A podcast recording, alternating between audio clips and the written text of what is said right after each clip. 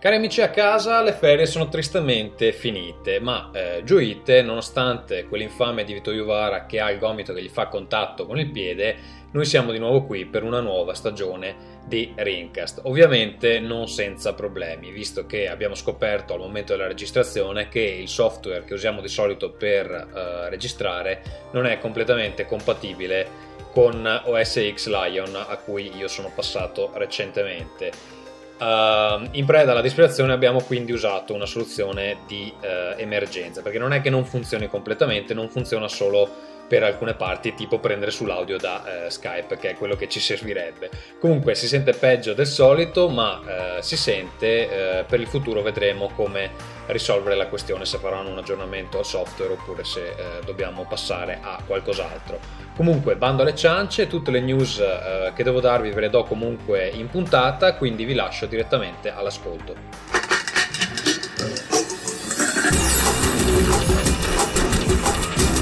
Rincast presenta Nerdcore.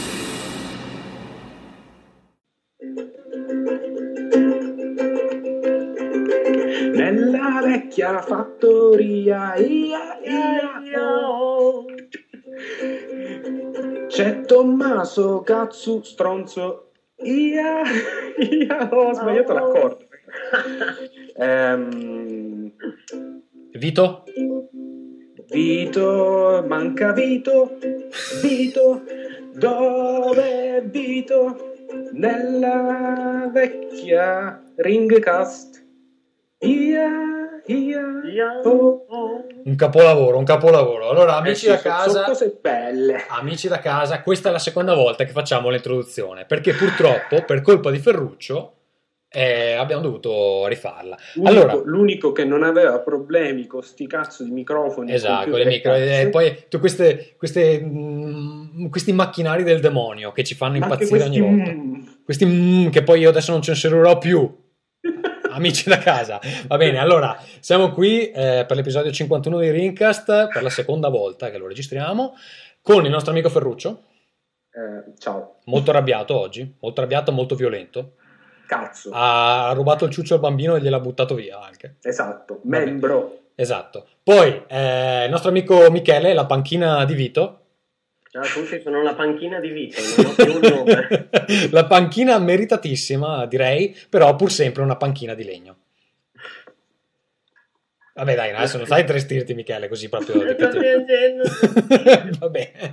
E poi per eh, la millesima volta qui con noi, cioè sarebbe la prima, però è la seconda in realtà, ma voi non lo potete sapere, amici da casa, abbiamo Federico Maggiore. Benvenuti ad un nuovo episodio di Rincaz! Eh? Hai detto Rincaz? Eh, come ho detto? Ah, p- hai detto Rincaz, pirla. Devi dire Rincast. Eh, ho capito, vai con la sigla. Benvenuti ad un nuovo episodio di Rincaz! Eh, come sono andato? Ma vaffanculo. No, sei andato benissimo Federico perché questa nuova incredibile sigla che hai creato per Rincast eh, noi la utilizzeremo dall'episodio 250, quindi non ti preoccupare. Eh, intanto benvenuto, buonasera. Grazie a voi ragazzi per la seconda volta, anche se per gli altri è la prima. E quindi c'è un po' questo buco spazio-temporale. Posso parlare anche così? Ciao amici da casa! Ciao! È quasi meglio la seconda volta della prima.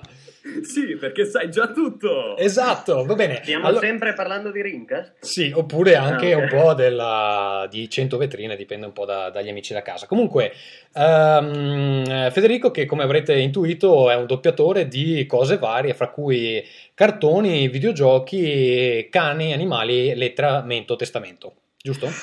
E oggetti volanti. oggetti. Oggetti volanti. Allora, Federico, tu ci hai già parlato del tuo background, ma purtroppo ce lo devi raccontare di nuovo. Vuoi essere Però stringato? siccome noi ci rompiamo i coglioni molto facilmente, Mm. adesso fallo, però in 8 secondi. vai. Perché sei qui con noi?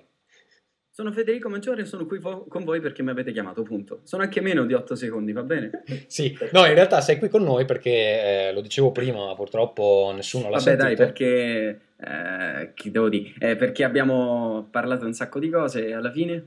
No, alla fine eh, mi ha rotto talmente tanto le palle ehm, eh, Froze di parliamo di videogiochi che ho dovuto invitarti, è vero? Sì, è vero. È vero, va bene. Ehm, tu cosa fai nella vita, Federico? Perché sei qui con noi? Chi sei, soprattutto? Io faccio teatro e, e poi ho deciso di fare doppiaggio, anche se non faccio ancora doppiaggio a livello professionale, è tutto amatoriale. E inizierò la scuola ehm, a ottobre finalmente. Però per il resto faccio Beh, teatro. eh, appunto, sai, è, è- è tardi comunque per iniziare le elementari. Eh sì, effettivamente sì. Comunque mi sono, diciamo, formato da solo, nel senso che il teatro mi ha dato la base, però a casa ho comprato il microfono, cioè questo da cui parlo, e, ho iniziato ad ascoltarmi per la prima volta. Poi da lì eh, tutto è nato. È un po' Con- tipo l'autoerotismo, no? Uno inizia a conoscere se Sì, stesso. sì, esatto, cioè... Belli- belli- bellissimo, è una Anche l'edonismo della voce. Ma anche tu Esatto. facevi il cantante sulle navi da crociera una volta? No, purtroppo no. Purtroppo. allora non vabbè. c'è speranza. Va bene, No. non sarai mai il primo ministro di questo paese, ricordatelo. In Eh, questo paese di merda, vorrei dire, citando il nostro grande Silvio, che poverino, guardate come l'hanno ridotto. Eh? Io mi dissocio da queste frasi assolutamente. Ah, tu sei praticamente proprio l- l- l'emulo di Vito, anche lui si dissociava da queste frasi. Poi, sa- vuoi salutare qualcuno da casa? No, assolutamente, assolutamente. O vuoi salutare i nostri supporter eh, azzurri? Beh, su- supportiamo i supporter della Lazio Ah sì, va bene, dai. Prima dell'inizio del campionato. Allora, basta politica, che mi sono girato i coglioni. Ehm... No, della Lazio. No, allora, Era sottile Ferruccio. Federico, allora tu hai anche un background che riguarda i videogiochi. Prima di tutto hai doppiato una serie ehm, disponibile su YouTube. Vuoi parlarcene brevemente? Sì, è una serie amatoriale di Monkey Island che è stata creata da un disegnatore sempre fan tedesco che ha cominciato con un primo episodio, adesso eh, che è quello di Il segreto di Monkey Island per chi conosce la serie, e poi ha fatto, è entrato nella Telltale che è la casa di produzione dell'ultima serie di Monkey Island. E poi, siccome era in inglese, ho voluto doppiarlo anche perché avendo fatto il primo che continua a darmi tante visualizzazioni. eh, ho voluto continuare così. Adesso qualcuno. Ma sei diciamo, entrato, tu in contatto, sei entrato tu in contatto con questo disegnatore oppure gli hai Sì, semplicemente sì, alla i video? fine ho iniziato da solo, cioè avevo già doppiato tutto a mio rischio che poi mi dicesse no. E invece No, no, no, è stato il primo a commentarmi e questa, questa cosa mi ha fatto veramente tanto onore. E poi da lì c'è nata una piccola amicizia anche con un ragazzo che l'ha aiutato rumeno e così mi ha aiutato a tradurre anche una canzone che è stata fatta tutta in inglese e l'ho dovuta tradurre con la rima in italiano. E adesso mi trovo a fare un po' di cose. Mi hanno contattato anche dalla multiplayer.it che voi conoscete molto bene. Salutiamo Eh. multiplayer.it. Saluto per Paolo, Vincenzo Lettera e vabbè tutta la ciurma, Antonio, Andrea Palmisano. Ma Vai, quindi ragazzi. per loro tu fai cosa? Io lavoro da casa intanto, cioè non sto a Terni e semplicemente mi mandano i materiali che sono videorecensioni interviste e io le doppio. Ok, quindi praticamente tutti, perché io prima ho visto un'intervista a eh, Genova Chen, Sì. ehm, che è il, il creatore di Flowers e il eh, Journey. eh, Journey, il nuovo gioco che deve ancora uscire, e, eh, e, insomma tu gli davi la voce. Praticamente tutti quanti hanno la stessa voce, questi Sì, esatto, stranieri. è un po' strano, però effettivamente sì. Quindi Genova Chen... Perché nei film, nei film doppiati come scusa? no, vabbè, però effettivamente... dai, ci sono sempre i soliti tre che stanno lì. Va bene, ma tu scheletri nel cassetto ne hai, Federico? Ma no, no, No, ma niente. no, Non ci, non Ma ci vuole- figurati, questo è un artista, figurati se non ha scheletri nell'armadio. Tu ce li hai scheletri nell'armadio, Michele? Vacca puttana, cioè, C'è pieno. C'è un dungeons dentro l'armadio pieno di scheletri eh, animati. Va bene, ehm, Federico, tu hai anche una passione per le avventure grafiche, vero? Sì, parecchio, proprio Monkey Island e tutta la LucasArts. Quindi praticamente tu hai smesso di videogiocare vent'anni fa. No, continuo. Eh, per esempio, l'ultima avventura grafica è Hollywood, Hollywood Monster 2. Che non ho assolutamente idea di cosa sia. di Lei- non abbiamo sì, ah, vabbè, dai, qualcuno lo saprà. Ma tu dai. giochi solo alle avventure grafiche che hanno il doppiaggio o quelle anche senza doppiaggio? Tipo, Ma hai giocato a Machinarium? Sì, come no? Molto bello, molto bello. Però non parla Eh. nessuno lì, ti, ti piace lo stesso? Sì, sì, come no. È, è pura poesia quella. Va è bene. un'immedesimazione diversa. Non c'è la voce. Ci sono solo dei versi tipo Link di Zelda. Sì, infatti, quindi Beh. diciamo che mh, per, per gli affari non è che sia proprio l'ideale dal tuo punto di vista. No, però comunque l'apprezzo. Ma tu, tu punti anche a diventare un grande attore teatrale che tipo fa lo Shakespeare oppure non te ne frega niente? No, no, comunque voglio dire, sì, voglio fare voglio fare molta strada anche nel teatro, ovviamente, però adesso puntare ad essere il grande attore, non starei neanche qui a parlare, ma starei chissà in quale accademia a lavorare. Vabbè, quindi insomma ti ritieni un poveraccio che nel tempo Sì, libero sì. fa- ok. Va bene. Ok, allora, eh, doppiaggio, tanto grazie per questa splendida introduzione.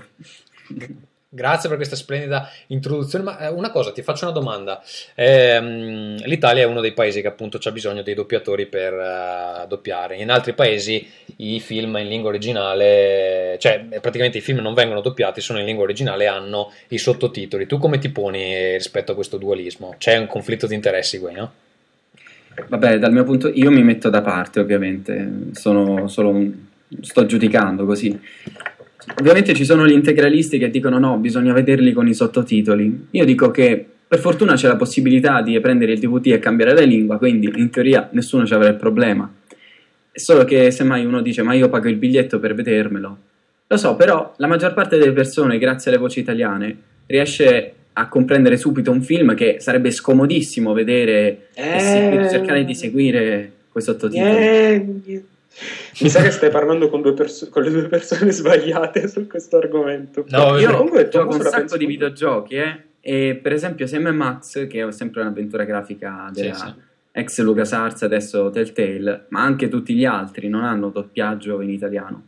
E io li apprezzo tantissimo perché sono fatti benissimo, hanno delle battute intraducibili e per fortuna solo inglese quindi riesco a seguirlo, altrimenti sarebbe un bel problema. No, in Cioè, realtà, diciamo che ha i suoi pregi e i suoi Sì, difetti. in realtà poi- capisco perché ci sono de- alcune cose che secondo me con i sottotitoli è difficile seguire. Per esempio, l'unica cosa che mi viene in mente ultimamente, se vogliamo parlare di videogiochi, sto giocando adesso Deus Ex, ne parliamo dopo, e ha talmente tanto testo che per guardare i sottotitoli a volte non vedo cosa sta succedendo sullo schermo. Perché Eh, proprio, quello intendo. proprio sono blocchi di testo. Però vabbè, io voglio sentirmelo in inglese perché il doppiaggio italiano non è che mi esalti.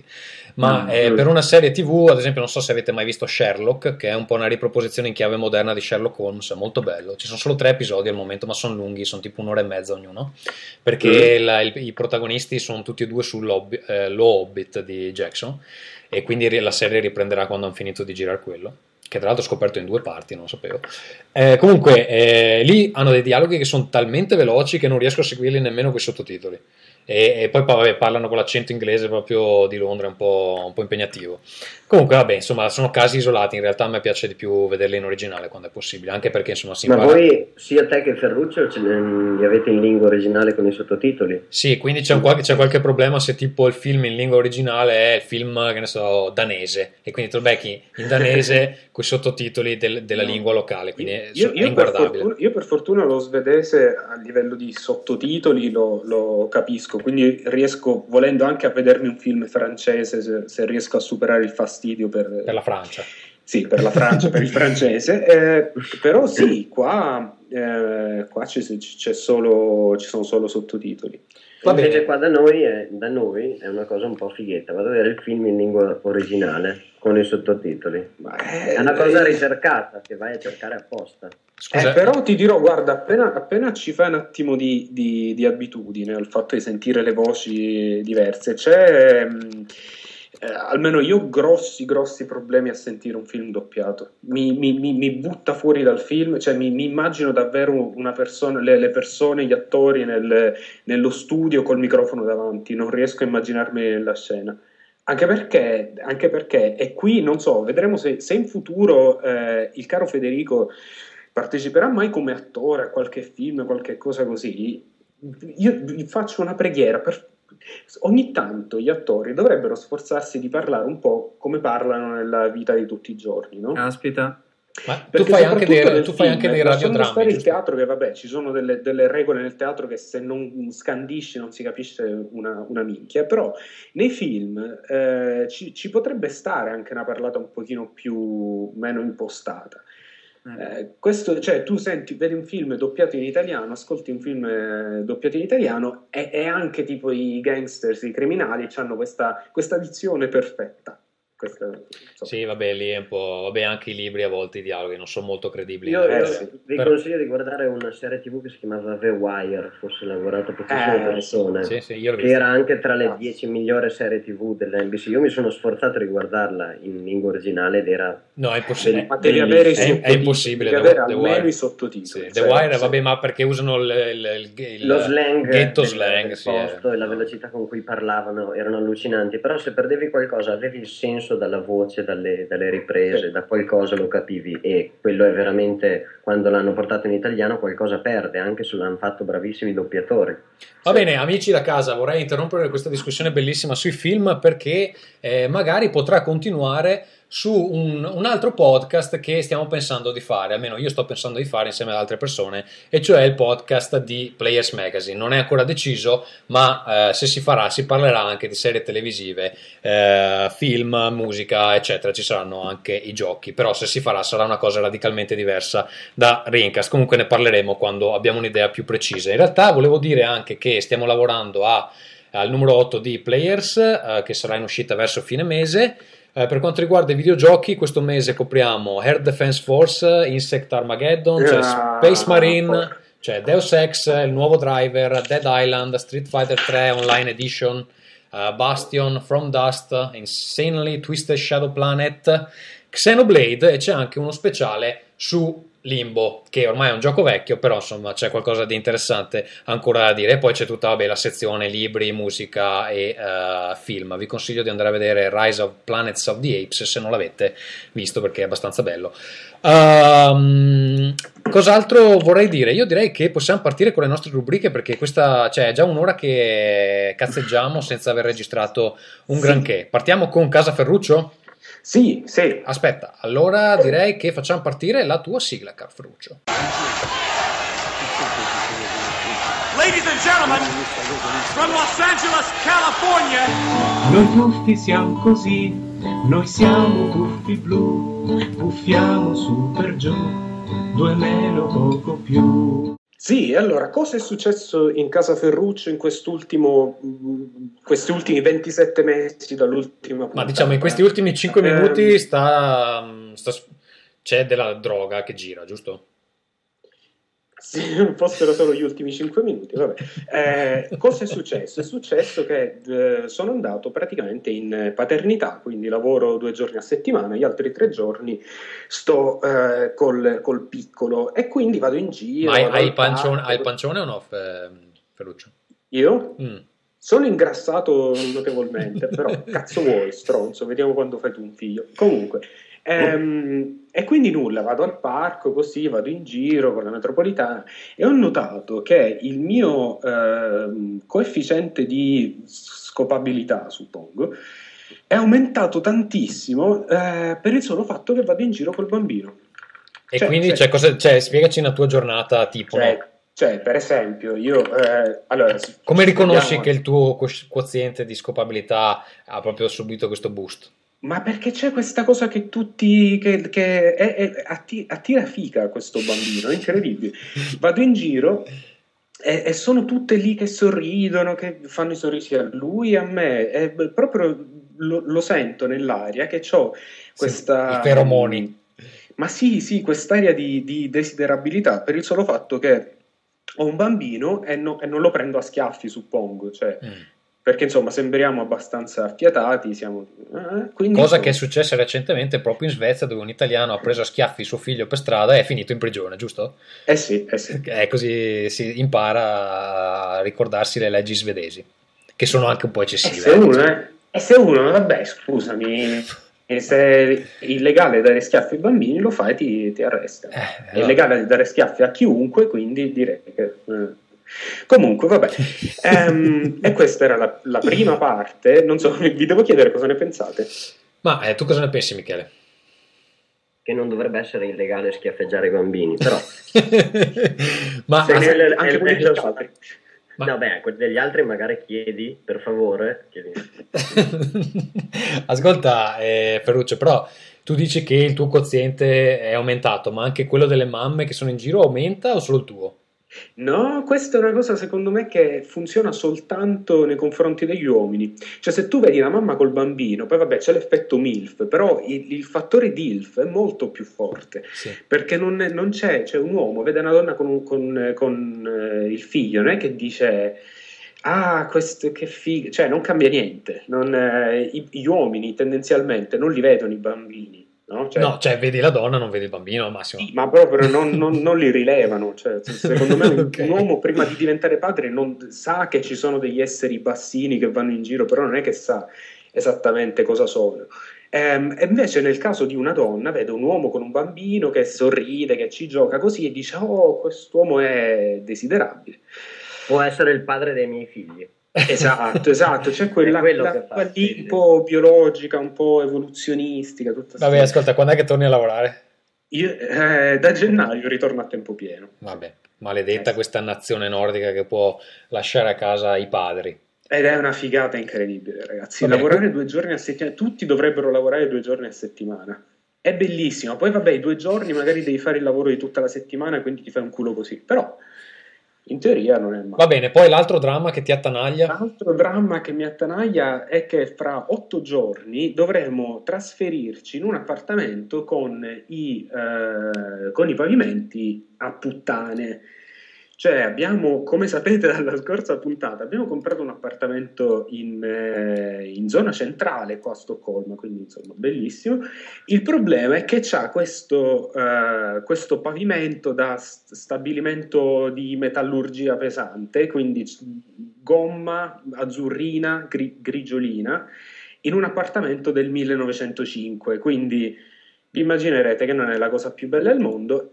E noi l'abbiamo rotto per vedere cosa c'era sotto e adesso è andata a finire che Sotto- non abbiamo il tempo di fare i lavori. Quindi ci muoveremo nell'appartamento con eh, i pavimenti a puttane e non so neanche come ci muoveremo perché non abbiamo una lira. Cioè, Quindi- tu, tu hai, spaccato la- hai spaccato il pavimento di quello in cui ti devi trasferire, Sì. poi hai venduto il tuo prima di No, mettere a posto. No, poi quello che, è su- no, quello che è successo è che, è che, vabbè, insomma, c'è stato un cavillo burocratico che ci ha fatto perdere 24 giorni e dopodiché il eh, fratello e la mia ragazza che doveva rifarci i pavimenti si è rotto una mano cadendo dalla bici, probabilmente ubriaco, sto, sto Forse anche apposta per non rifarti il pavimento. Esatto, fra l'altro gli hanno dovuto fare la trazione al pollice, pensate cosa orrenda, però vabbè.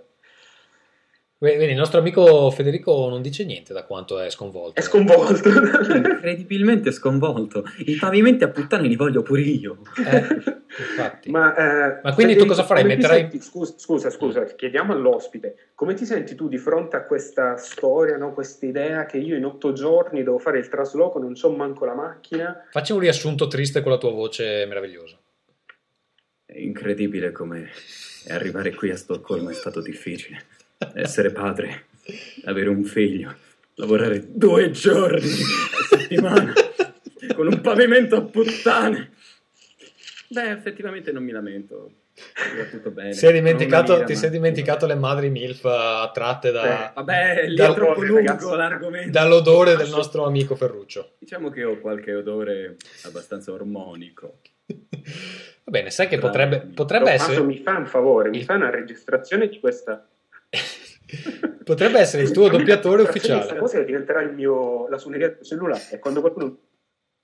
Amici, che è successo? Non vi Niente. Che è sento. successo? Ci siamo, ci siamo, ci siamo. Va bene, comunque, vabbè, Federico, se vuoi fargli la suoneria del cellulare, adesso sai i desideri segreti di Ferruccio. Va bene, io direi che Ferruccio ci hai rotto anche le palle, andiamo con un'altra rubrica bellissima, e cioè Casa Gatto. Amore, hai fatto la spesa? Casa Gatsu. Amore, hai lavato i piatti? Casa Gatsu. Amore, stacca con i videogiochi che mi sento sola. Casa Gatsu.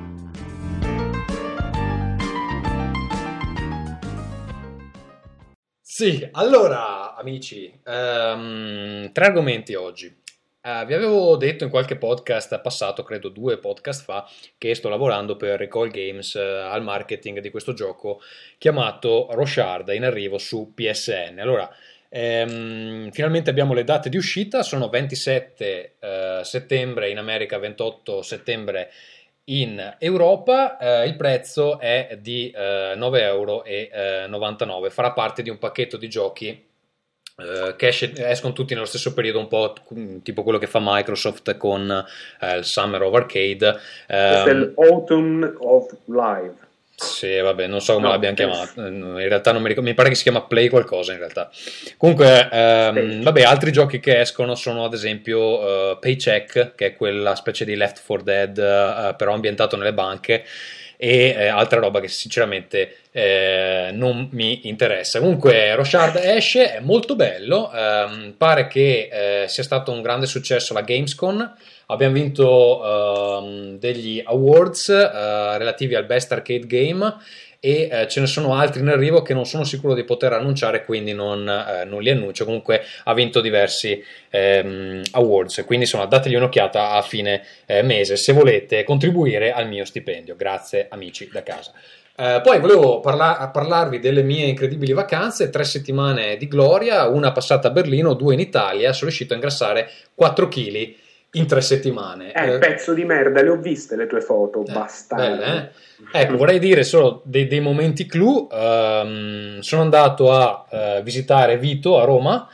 Eh, Vito, quando raccontava del suo salotto e del suo essere signore, effettivamente non mentiva, poiché casa di Vito ehm, è enorme, ha tre terrazze. A noi ha dato la camera degli ospiti col bagno in camera e nella camera degli ospiti sul fondo del letto c'è un televisore 42 pollici con un Xbox e una PlayStation 3 attaccate. Poi ovviamente c'è quella in salotto e il solo salotto è grande come tutto, tutto il mio appartamento.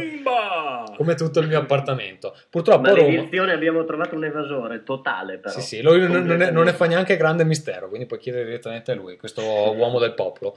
Comunque, eh, grande Vito, si è dimostrato veramente un signore, non ci lasciava eh, fare niente da soli. Ho anche provato a offrirgli una bruschetta, si è offeso a morte.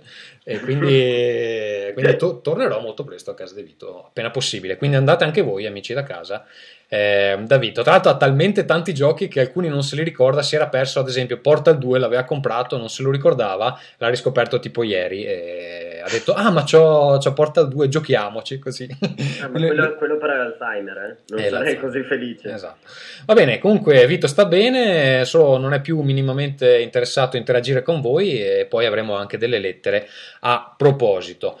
Eh, ultima cosa, vorrei dire che sono andato a una festa bellissima, cioè... mm, allora, forse qualcuno di voi ha sentito parlare di questa manifestazione che si chiama Slut Walk, è una manifestazione di eh, iniziativa mm, di gruppi femministi relativa al fatto che eh, le donne possono vestirsi come gli pare e gli uomini comunque non hanno il diritto di violentarle, che insomma mi sembra un principio abbastanza, abbastanza elementare. Messa così, sì. Mi sembra un principio abbastanza elementare, però eh, era successo, adesso non mi ricordo se fosse in Australia, mi pare, eh, che un poliziotto una volta una è stata violentata e ha commentato dicendo vabbè ma lei si vestiva da Troia, quindi insomma tutto sommato le sta bene.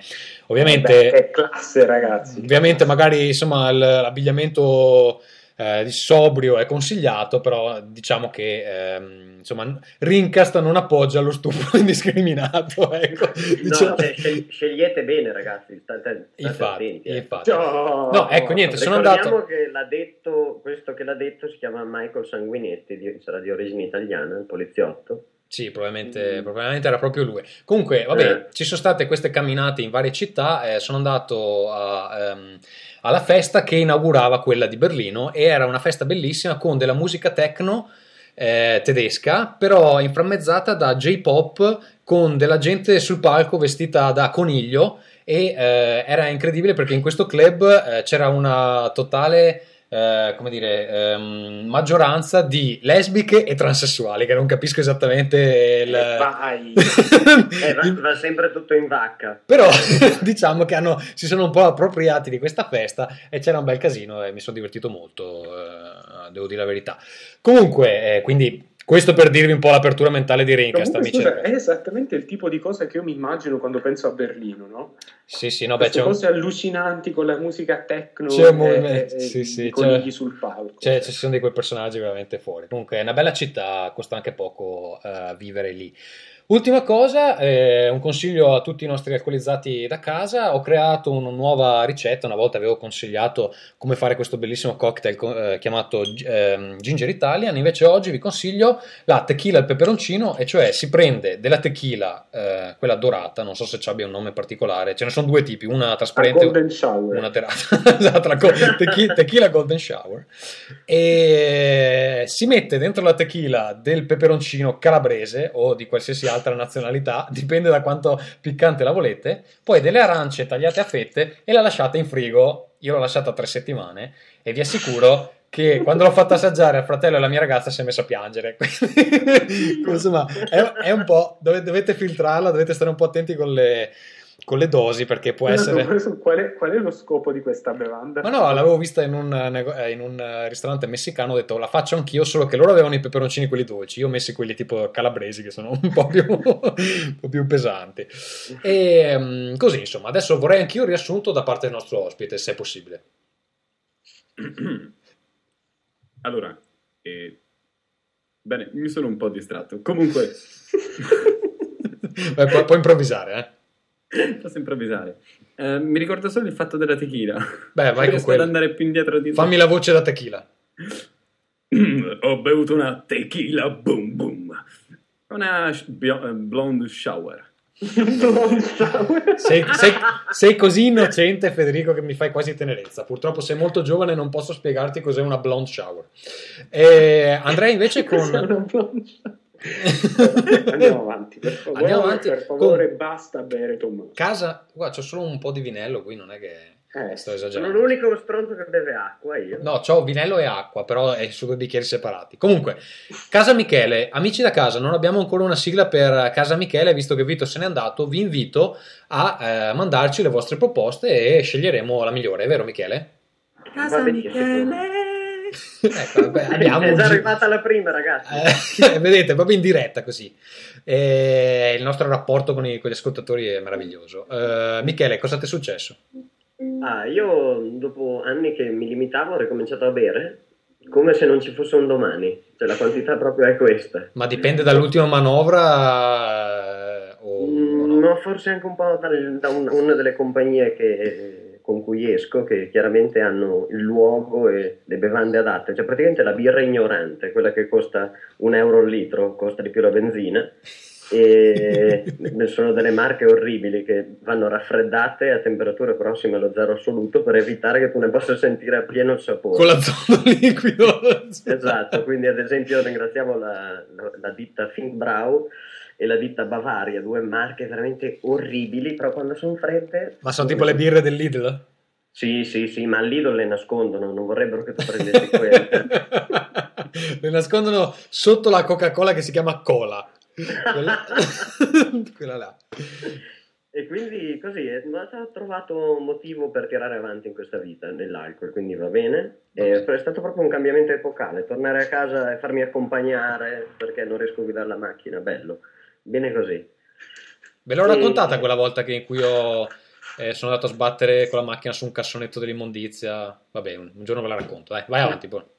E poi ho fatto finalmente la vacanza, le vacanze in realtà perché dovevo andare da nessuna parte, non avevo voglia di niente, era un periodo un po' così. Allora, non hai voglia di niente. niente, sei depresso, ricominci a bere. Diciamo che ci Esatto. abbandoni nel giro di due o tre episodi, insomma. Sì, io direi che si profila il quadro clinico abbastanza bene. eh. No, e invece sono andato tre giorni al lago, al lago di Garda, Mm. quasi senza volere, mi sono divertito molto. Poi sono tornato, sono andato in Salento e mi sono Ah, divertito tantissimo. Ringraziamo, avevo fatto dei tuffi da un ponte che si chiama Ponte del Ciolo, che ci sono tipo 35 metri, e prima di tuffarci noi abbiamo chiesto, ci hanno detto ma saranno 18, 15. E noi abbiamo detto, ma bella lì, dai che ci buttiamo. E ci siamo buttati, ci hanno detto, ma buttatevi con le scarpe, perché, perché la gente sennò si rompe le caviglie.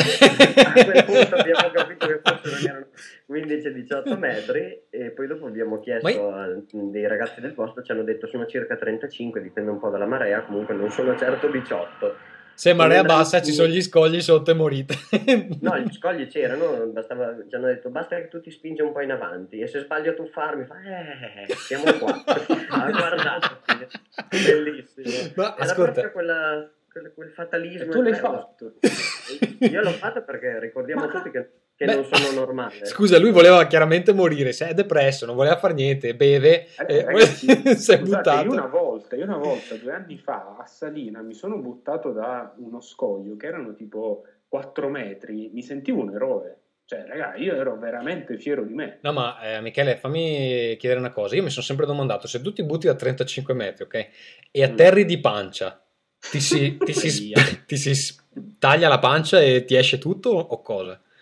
Allora, eh, io penso che tu abbia dei, dei- dei seri disastri se ti butti di pancia, cioè penso che tu ti possa fare veramente male. Hanno detto che l'anno scorso si era buttata una ragazza straniera e si era... Esplosa una tetta. fra- no, fracassato un ginocchio dalla, Ah. dalla- dalla botta.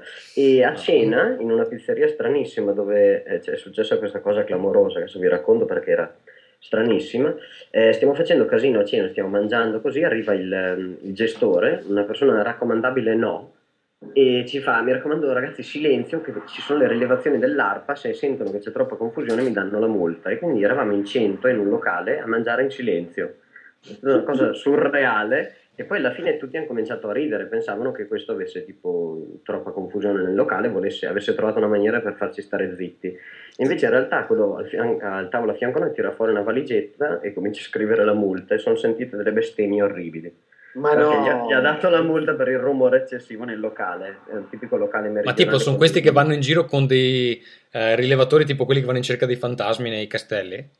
Esatto, sì, un po', Aspetta che- un po' aspetta. meno Ghostbuster, però... Michele è- aveva sparato una cosa razzista. Dai, cos'è questo tipico locale meridionale? Eh? Eh, i saloni grossi, grossi, grossi. Siamo in due meridionali, eh? Ma io non offendo nessuno, è che li ho visti solo lì, da noi... È, che è, voi, è- è voi che siete meridionali, non è che, che è Non colpa, no- che è non colpa mica nostra. colpa mia se voi siete meridionali.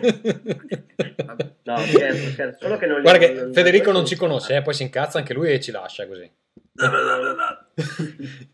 E niente, ho calcolato che sono entrato in acqua ai 97 km orari con la formula. Ma ti sei rotto le caviglie almeno? No, no, avevo le scarpe, ragazzi, ma siete pazzi. Ma io non ho capito, ma perché le scarpe dovrebbero proteggerti da- dal spezzamento caviglie? Eh, Perché vabbè, distribuiscono, distribuiscono l'impatto Ah, non ok. sul piede, sulla caviglia, ma su tutta la scarpa e quindi lo assorbi meglio. Perché ammortizza, penso. Pensa, io mi ricordo una volta un mio amico che ha lanciato un raudo e poi ci ha messo il piede sopra e gli è esplosa la scarpa. è stata una scena meravigliosa. Scusa, il piede? Eh, ma il piede è una bella botta, però non si è fatto niente. Però ha rotto le scarpe, che hai capito, sono 100 euro che vanno via, non è che sia proprio intelligentissimo. Comunque, va bene, eh, finalmente dopo appena un'ora eh, che registriamo, eh, passiamo a eh, qualcosa che abbia vagamente a che fare con i videogiochi, e cioè ai giochi che stiamo giocando.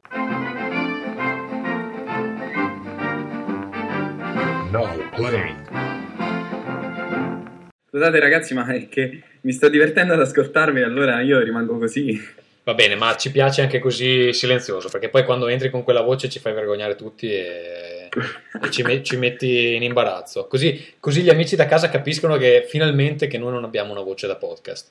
E, Federico, io vorrei farti, Pronto? vorrei farti una domanda. Allora, tu eh, diciamo che non, eh, non segui tantissimo il mercato, no? Sì, dei videogiochi? Eh, Sì, sì, un po' sì, lo seguo. Lo Cioè, segui? senso, Ok. Ormai con multiplayer riesco a Mm. seguire, per esempio ho fatto Body Count, ho fatto Dead Island che deve uscire domani, intervista su The Secret World, eh, Borderlands 2, e un altro Ok. gioco Overstrike dell'Insomnia. ma c'è qualcosa che aspetti oppure alla fine non ti Io interessa? aspetto. Aspetta, aspetta. Ah, vabbè, io aspetto quando uscirà Bioshock Infinite. Aspetto Journey. Ok, vabbè. E, e Monkey Island, vabbè, il pacco è giusto per i collezionisti, niente di. Ah, quello con i due episodi rifatti? Sì, vabbè, poi aspetto la PSP Vita per eh, vedere se ci posso mettere le mani su. Ok. Ascolta, adesso non stai giocando a niente, giusto? Mm, di serio, no, nel senso che te l'ho detto, ho iniziato e sto lasciando troppo. Però potrei dire Hollywood Monster, ma non, non credo che sia interessante. Dai, consigliaci un gioco eh, agli ascoltatori a casa, insomma, che eh, ti ha impressionato recentemente che non sia Monkey Island. Che mi ha impressionato, ma veramente. Qualcosa che, era, che ti è era una penna mia che a me ricorda, cioè mi sta impressionando, cioè mi ha impressionato e mi è rimasto ehm, Machinarium, io seguo parecchio la scena indie.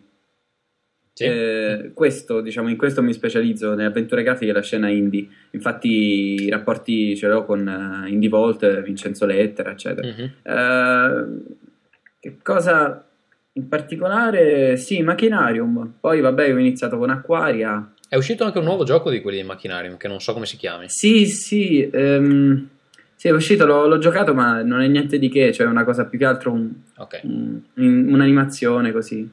Ah. Oka- Osaka, Osada, Osa- non mi ricordo come si chiama. Vabbè, allora non ti ha impressionato Una cosa fumata, comunque si vede, si vede. che potrebbe piacere a Ferruccio, che invece ci parlerà dei suoi giochi, e cioè, per esempio, potrebbe partire con The Witcher 2. Sì, The Witcher 2, di cui credo avevo accennato nella- nello scorso episodio, però adesso l'ho finito. Ehm, ed è un gioco che quando uscirà su 360, io suppongo che molti stiano aspettando la, la conversione per 360. Sì, Quando uscirà, dategli un'occhiata perché, perché è un gioco interessante. Non è un gioco perfetto, c'è un bel po' di, eh, di- di difetti e c'ha una calibrazione della difficoltà che è strana, c'ha eh, un bel po' di problemi nel, mm, insomma, di piccoli problemi di interfaccia, di- del sistema di combattimento e così via, però eh, fa tantissime cose interessanti ed è, mm, ed è un, un- un gioco di ruolo tradizionale che però mi ha... eh, d- non credevo che ci sarei cascato di nuovo, e invece mi ha, mi ha acchiappato. Eh, l'u- l'unica cosa che proprio non si, può, non si può vedere è che nel finale c'è lo spiegone, c'è il mega spiegone finale con un personaggio che ti sta a raccontare praticamente come finiscono le cose. Però, visto, visto che è uno dei pochi giochi dove, ci sono, dove c'è libertà di scelta in alcune situazioni, si, si può scegliere cosa dire o cosa fare, ehm, e sono scelte interessanti, non sono, non sono stronzate. Scusate, nel, nel frattempo la mia ragazza mi ha portato una barretta al cioccolato. Grazie, amore. Barretta al cioccolato svedese, ci avrà dentro roba Sì, strana, sì, tipo è una le, ca- tipo le carote. un Kit Kat. Mm, ok. Mm. Eh, C'è il biscottino dentro. Beh, beh. biscottino. E quindi no, eh, dicevo, a parte questa cosa che ha i finali tutti diversi, fighissimi e tutto quanto, eh, peccato per lo spiegone, è una cosa che non sopporto, però mh, vale la pena, appena se lo potete recuperare. Eh, io devo dire che l'ho, l'ho visto da Vito quando sono andato a trovarlo e lui ce l'aveva in 3D perché ha lo schermo del PC in 3D, ovviamente non si risparmia niente. E eh, effettivamente è sconvolgente in 3D perché mi ha fatto vedere anche Crysis 2 su PC in 3D, però rispetto a eh, The Witcher 2 è molto inferiore. La grafica poi è qualcosa, è veramente una roba esagerata. No, devo dire che è il primo gioco in cui veramente il 3D mi pare che aggiunga molto. C'è proprio un senso di profondità pazzesco. È che a me sta cosa di giocare con gli occhiali sopra gli occhiali veramente non, non ce la faccio. Però devo dire che mi, mi ha molto Però ti, ti dirò, se poi ci abbiamo due minuti vorrei parlare, aggiornarvi un attimo su Ocarina of Time che ci sto giocando un Sì, pizzico di più adesso e mm, secondo me c'è la sorpresina. Ne la possiamo sor- parlare. Invece, Mm. eh, Coltellino, parlaci di Bastion. Allora, eh, Bastion è, è uno dei pochi giochi che mi ha fatto, mi ha fatto spendere dei soldi sul, sul live, perché altrimenti di solito compro veramente dei giochi su disco e gli indie ne guardo pochi, avevo guardato Limbo, ma non, non mi avevano mai finito di convincere, perché o erano troppo semplici, oppure si davano delle arie, ma non mi sembrava che fossero belli. Invece Bastion, prima la demo e poi il gioco eh, mi ha veramente stupito. È un action RPG, quindi c'è un po' di crescita del personaggio e soprattutto tante botte, tante, tanti nemici, nemiciotti piccolini e più grossi da, da combattere.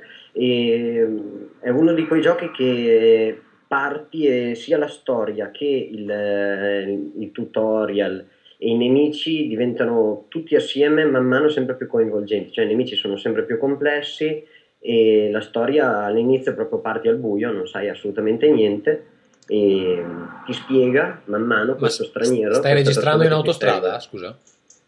Cosa? Stai registrando in autostrada? Sento le macchine che passano. No, no, sono a casa. E passano delle macchine a casa tua? Eh, dietro, dietro la stanza, sì. Nel salotto? Mm-mm-mm, sì, Ah, ok. autostrada. Mi dispiace, vabbè.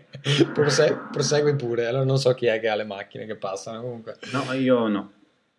Eh, sarà Ferruccio allora. O è l'effetto... No, io no, io no. Eh, solo No, no, io, solo ho un microfono molto buono, non me ne sono mai accorto. Va bene, comunque ti è piaciuto. Spiegami com'è Sì. un, un nemico coinvolgente. Eh, da quelli che ogni volta che li colpisci diventano sempre più piccoli, più difficili da colpire e ogni volta che lo colpisci è sempre più Scusa. cagnoso e più tignoso. Dimmi. Scu- Scusa Michele, però tu mi stai, mi stai un attimo, eh, non hai detto cosa c'ha di particolare Bastion. Eh, Bastion parte da... Beh, la storia e l'artwork è eccezionale, io l'ho dato per scontato perché qualcuno l'avrà visto Sì, e non sì, posso ormai tanto penso che- descrivervelo, però è veramente disegnato... No, la Molto, cosa molto particolare bene. è un'altra però, scusami che... mm, Quale? La colonna sonora? No, durante il gioco c'è un narratore.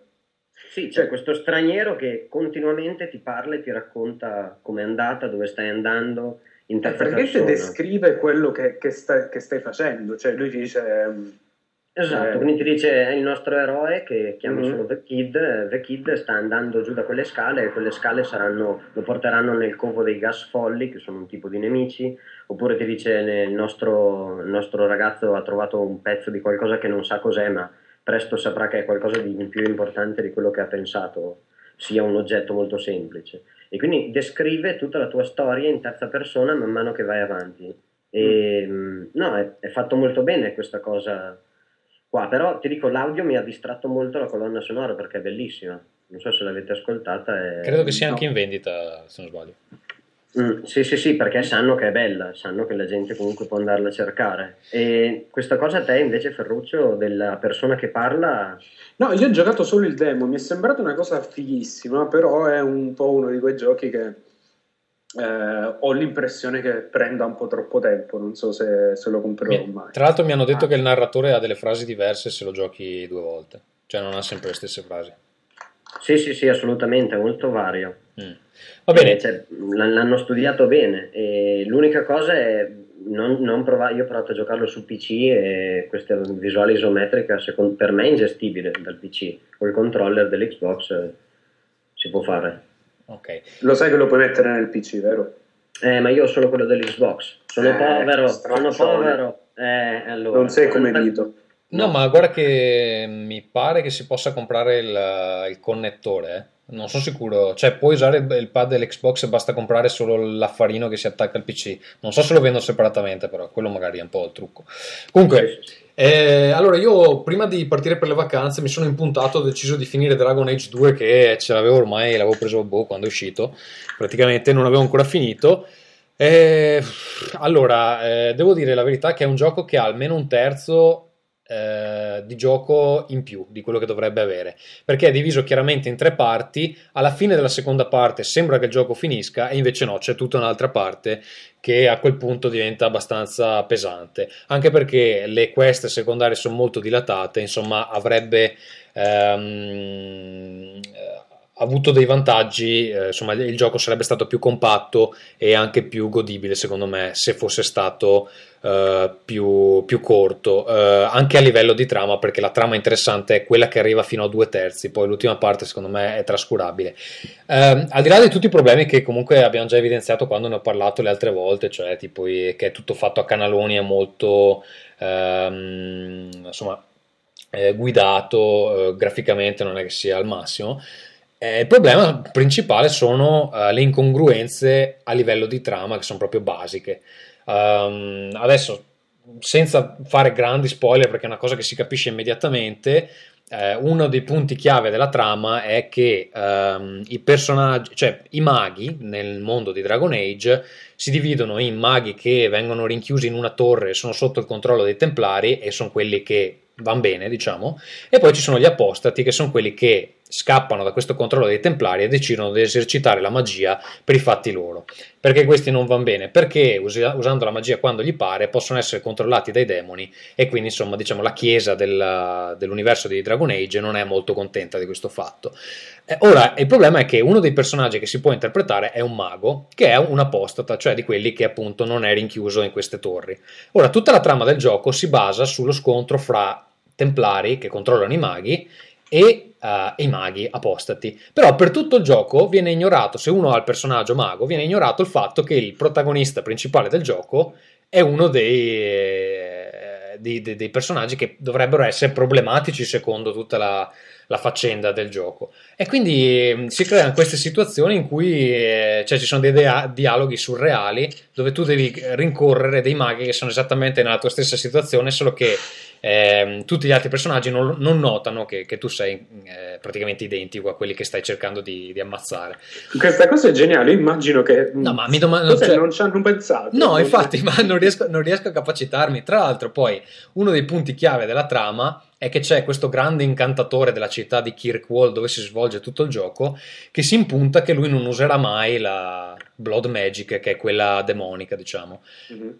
E poi a un certo punto, un certo punto c'è, un, c'è un twist nella trama che è assolutamente insensato rispetto a quello che, che- che viene fatto credere per tutto il gioco. Proprio un twist che viene fatto solo perché mh, a livello di gameplay non avrebbe avuto senso continuare con quello che viene che- che è credibile a livello di trama. E quindi cambiano completamente le carte in tavola e succedono delle cose che, che non hanno nessun senso dal punto di vista eh, insomma de- della- de- de- del senso globale della trama. Quindi mi domando esattamente perché non abbiano pianificato il gioco meglio, perché erano tutti problemi evitabili, semplicemente o creando una trama diversa o impedendo certe, certe scelte da parte del giocatore. Guarda, guarda, sentendo, sentendo la descrizione che dai di eh, Dragon's Age 2, eh, ho l'impressione che sia eh, che questo, questo gioco e The Witcher 2 siano tipo la versione, siano mm, due facce della stessa medaglia, una fa cacare e l'altra è figa. invece. Sì, The Witcher 2 ha dei valori di produzione molto più alti, poi è una, è una No, cosa... ma non credo, guarda, guarda, se parli di valori di produzione,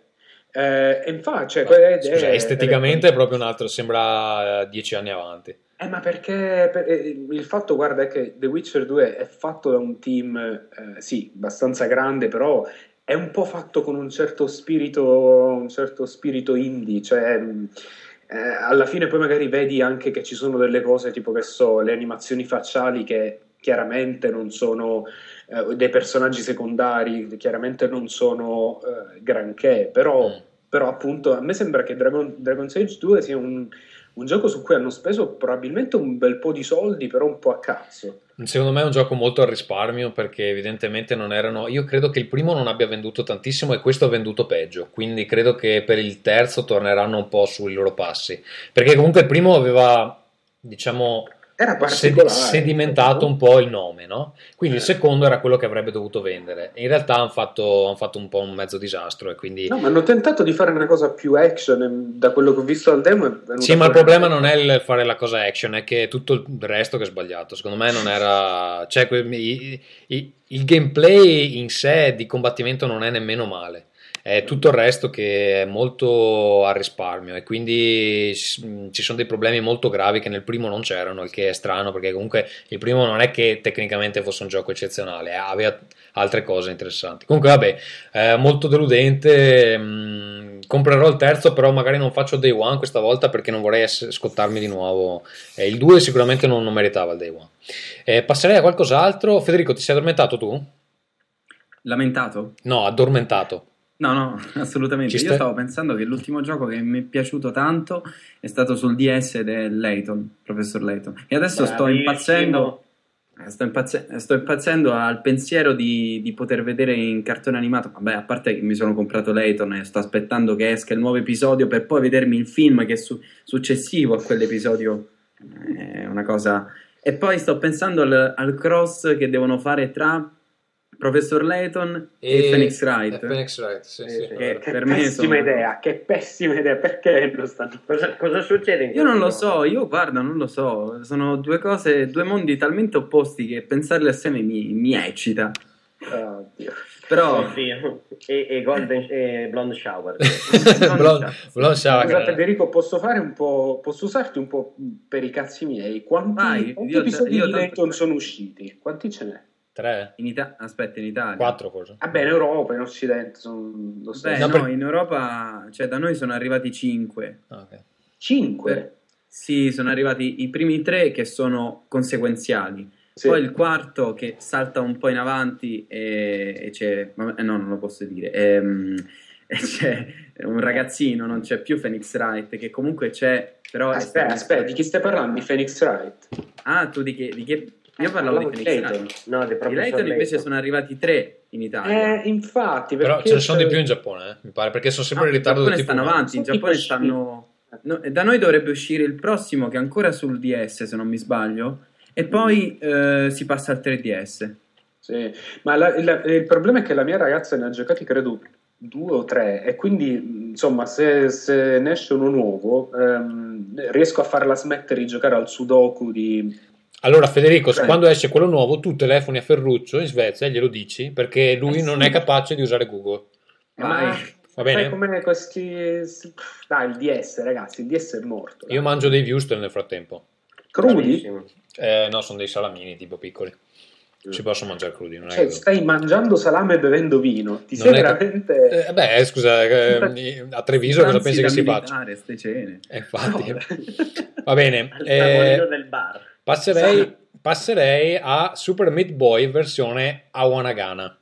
Sì, mi è arrivata la, la Super Meat Boy Ultra Edition, su, eh no, si chiama allora Ultra Rare Edition ed è praticamente questo bellissimo pacchettino rosso con la faccia di Super Meat Boy, se la conoscete eh, cercate su Google, che contiene una copia del gioco eh, Super Meat Boy con eh, un paio di personaggi speciali, ehm, un poster, un eh, fumetto e una maglietta. Il tutto all'esorbitante prezzo di 15 sterline, comprese spese di spedizione. Vabbè, Eh, vabbè. Super Meatball! Eh, proprio così, Super Meat Boy. Eh, Davvero, la schermata iniziale è così. Ehm, ne abbiamo, credo, già parlato in passato, però... Ma ascolta, eh, quanto è rara sta edizione Super Rare? Eh, non lo so, qualcuno sul forum eh, TFP l'ha comprata e gli dice, gli dà la spedizione a fine ottobre, quindi magari... boh. Ok, è molto raro. Però, eh, insomma, il gioco lo- lo- credo che lo conosciamo tutti, insomma, se non lo conoscete è un bellissimo platform indie basato su livelli molto brevi e molto difficili, quindi tipo, non lo so, 20 secondi difficilissimi, con questo personaggio iper eh, acrobatico. ehm, Va bene, abbiamo già parlato in realtà. Eh sì, è bello, è bello. Volevo solo dire in questo, riguardo a questa edizione che la maglietta, vabbè, immaginatevela, è rossa con la faccia di Super Meat Boy, eh, quindi è carina. Eh, il fumetto che c'è dentro il, eh, diciamo, è una specie di manualone di istruzioni. È fighissimo, cioè hanno fatto varie strisce tipo strip, ehm, tipo i Peanuts, no? Quel genere là di, di vignetta, eh, sulla base, cioè facendo tipo parodie di diversi, non lo so, dei Peanuts o di eh, quelle tipo monovignetta e così via. Ehm, e poi ci sono delle, non so, ci sono riflessioni sul, ehm, sul game design in generale con illustrazioni fighissime, sono- c'è una piccola storia del platform. eh, insomma, questa versione è veramente figa, bello bello.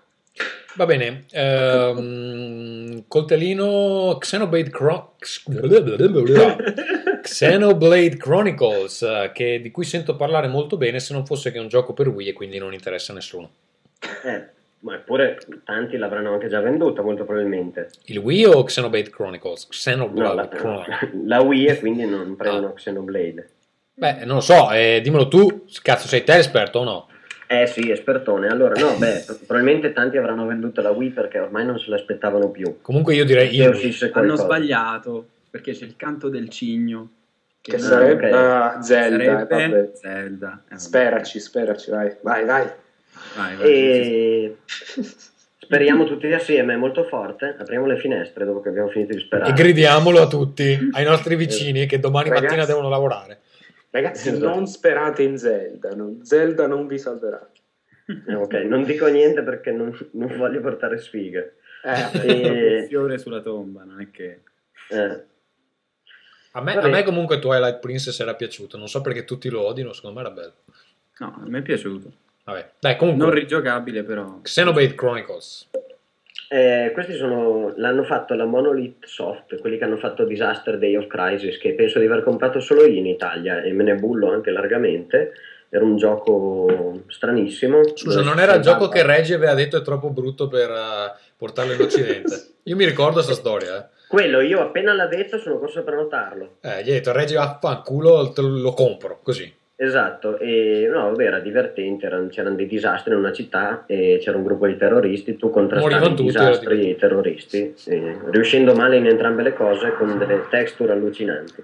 Invece qua hanno costruito una cosa che è un misto tra un RPG normale, un JRPG, un, un, eh, un mezzo World of Warcraft, però è veramente... culo! No, no, insomma, oh, a me è piaciuto, ci avrò messo dentro 15-20 ore finora, mi dicono che sono circa 60. Madonna. E... Ma è bella la storia. La storia è bella, ci sono questi due... Ti chiedo una cosa, scusa, ti chiedo una cosa prima che tu, scusa, prima che tu continui. Il personaggio principale ha perso la memoria? Shulk.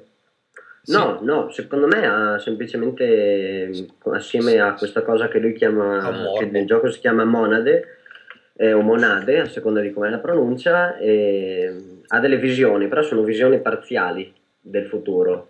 E più di una volta lui ha delle visioni, si aspetta che succeda un patatrac e invece può intervenire per cambiarle, lui o qualcun altro. Scusa, Quindi, insomma, quanti adolescenti ci sono in questo gioco? Eh, sono tanti, Ferruccio, sono tanti. C'è la ragazza, c'è la ragazza che, scusa? che è un clerico. Eh, dai, il solito protagonista, quello con eh, i capelli irti sulla testa, le- le- le- la sciarpina, dai, lo sai anche te, non me lo chiedere, non fare così, Ferruccio. Lo sai No. cosa voglio dimostrare, lo sai, vero? Sì, no, ma non sono un emo, amici da casa, non vi preoccupate. Eh, No, volevo così molto sottilmente sottolineare che mi sembra un gioco molto originale. ecco. Ecco. ah, in, in quel senso? Eh sì, eh, no, ci lungo. Sì. Va bene, allora passerei invece io al gioco dell'estate, che eh, si chiama Gioco dell'estate perché è il gioco che ho giocato quest'estate quando ero via. Durante l'estate. In realtà mi ero comprato un altro gioco che è uscito su Steam che si chiama eh, No! Runespell, credo. E era un gioco mh, eh, di poker, eh, però con la magia.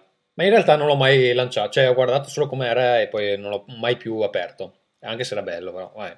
Comunque, il gioco di cui voglio parlare, senza divagare troppo, si chiama Card Combat ed è creato in collaborazione con Richard Garfield, che è il creatore di Magic the Gathering.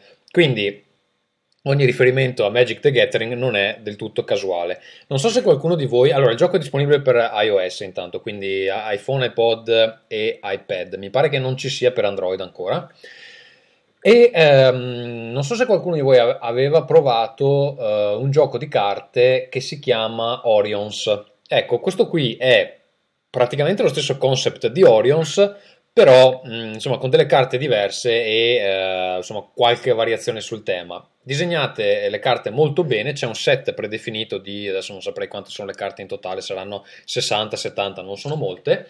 E eh, l'idea è un po' quella di Magic, cioè ci sono questi maghi che si affrontano con delle carte che hanno delle abilità speciali, eccetera. Adesso il meccanismo è un po' difficile da spiegare a parole.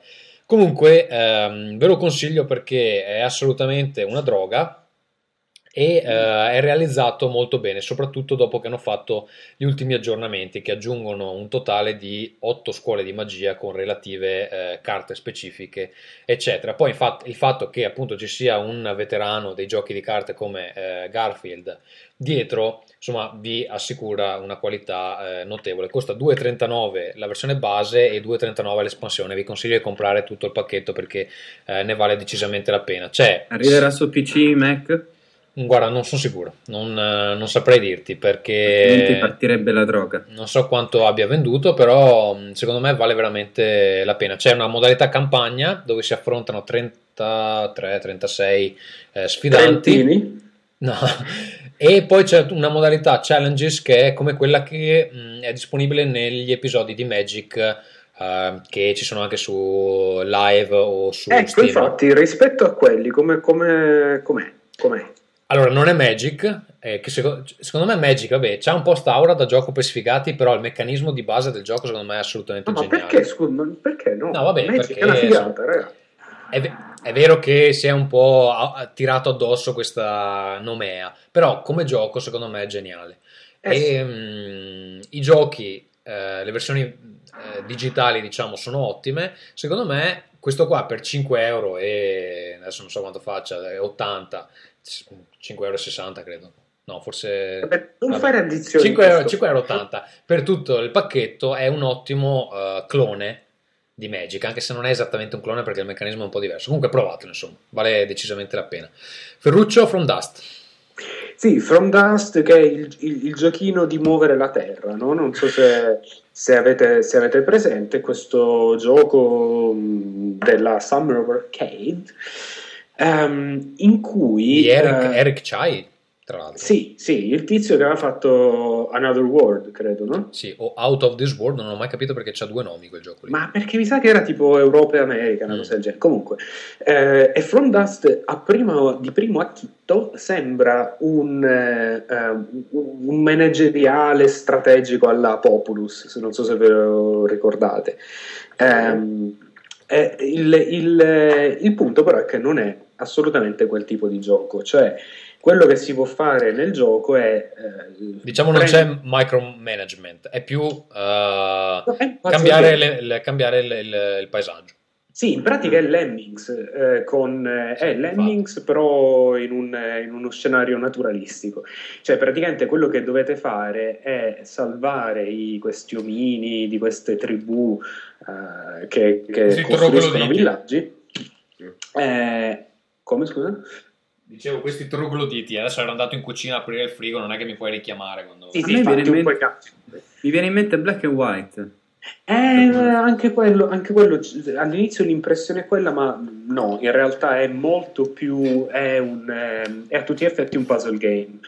Ehm, quindi si può prendere e, e lasciare, si può, si può risucchiare e risputare eh, qualsiasi, più o meno qualsiasi tipo di materiale, dalla terra al- all'acqua per arrivare insomma alla, alla lava e così via e usare vari elementi del paesaggio per cambiare il paesaggio e quindi che so, se avete bisogno che l'acqua di un fiume venga deviata, potete fare una diga e, e- e la deviate. Ehm, il gioco è molto molto, a me è piaciuto molto, cioè, Diciamo, molto scusa, originale. scopo del gioco è far spostare questa tribù di omini eh, verso vari totem che danno dei Sì. poteri particolari a eh, il, non so come l'abbiamo tradotto in italiano, in inglese breath, pe- penso sia il respiro, che in pratica è il dio che, Sì, che il giocatore comanda. Esatto. Sì. Ehm, e, quindi, e quindi sì, in effetti eh, alla fine la cosa che devi fare è mandarli da un punto all'altro. Eh, secondo me, se è preso nella maniera giusta, se non vi aspettate di, che sia un nuovo Populus, ehm, secondo me è un gioco molto carino. A me è piaciuto molto.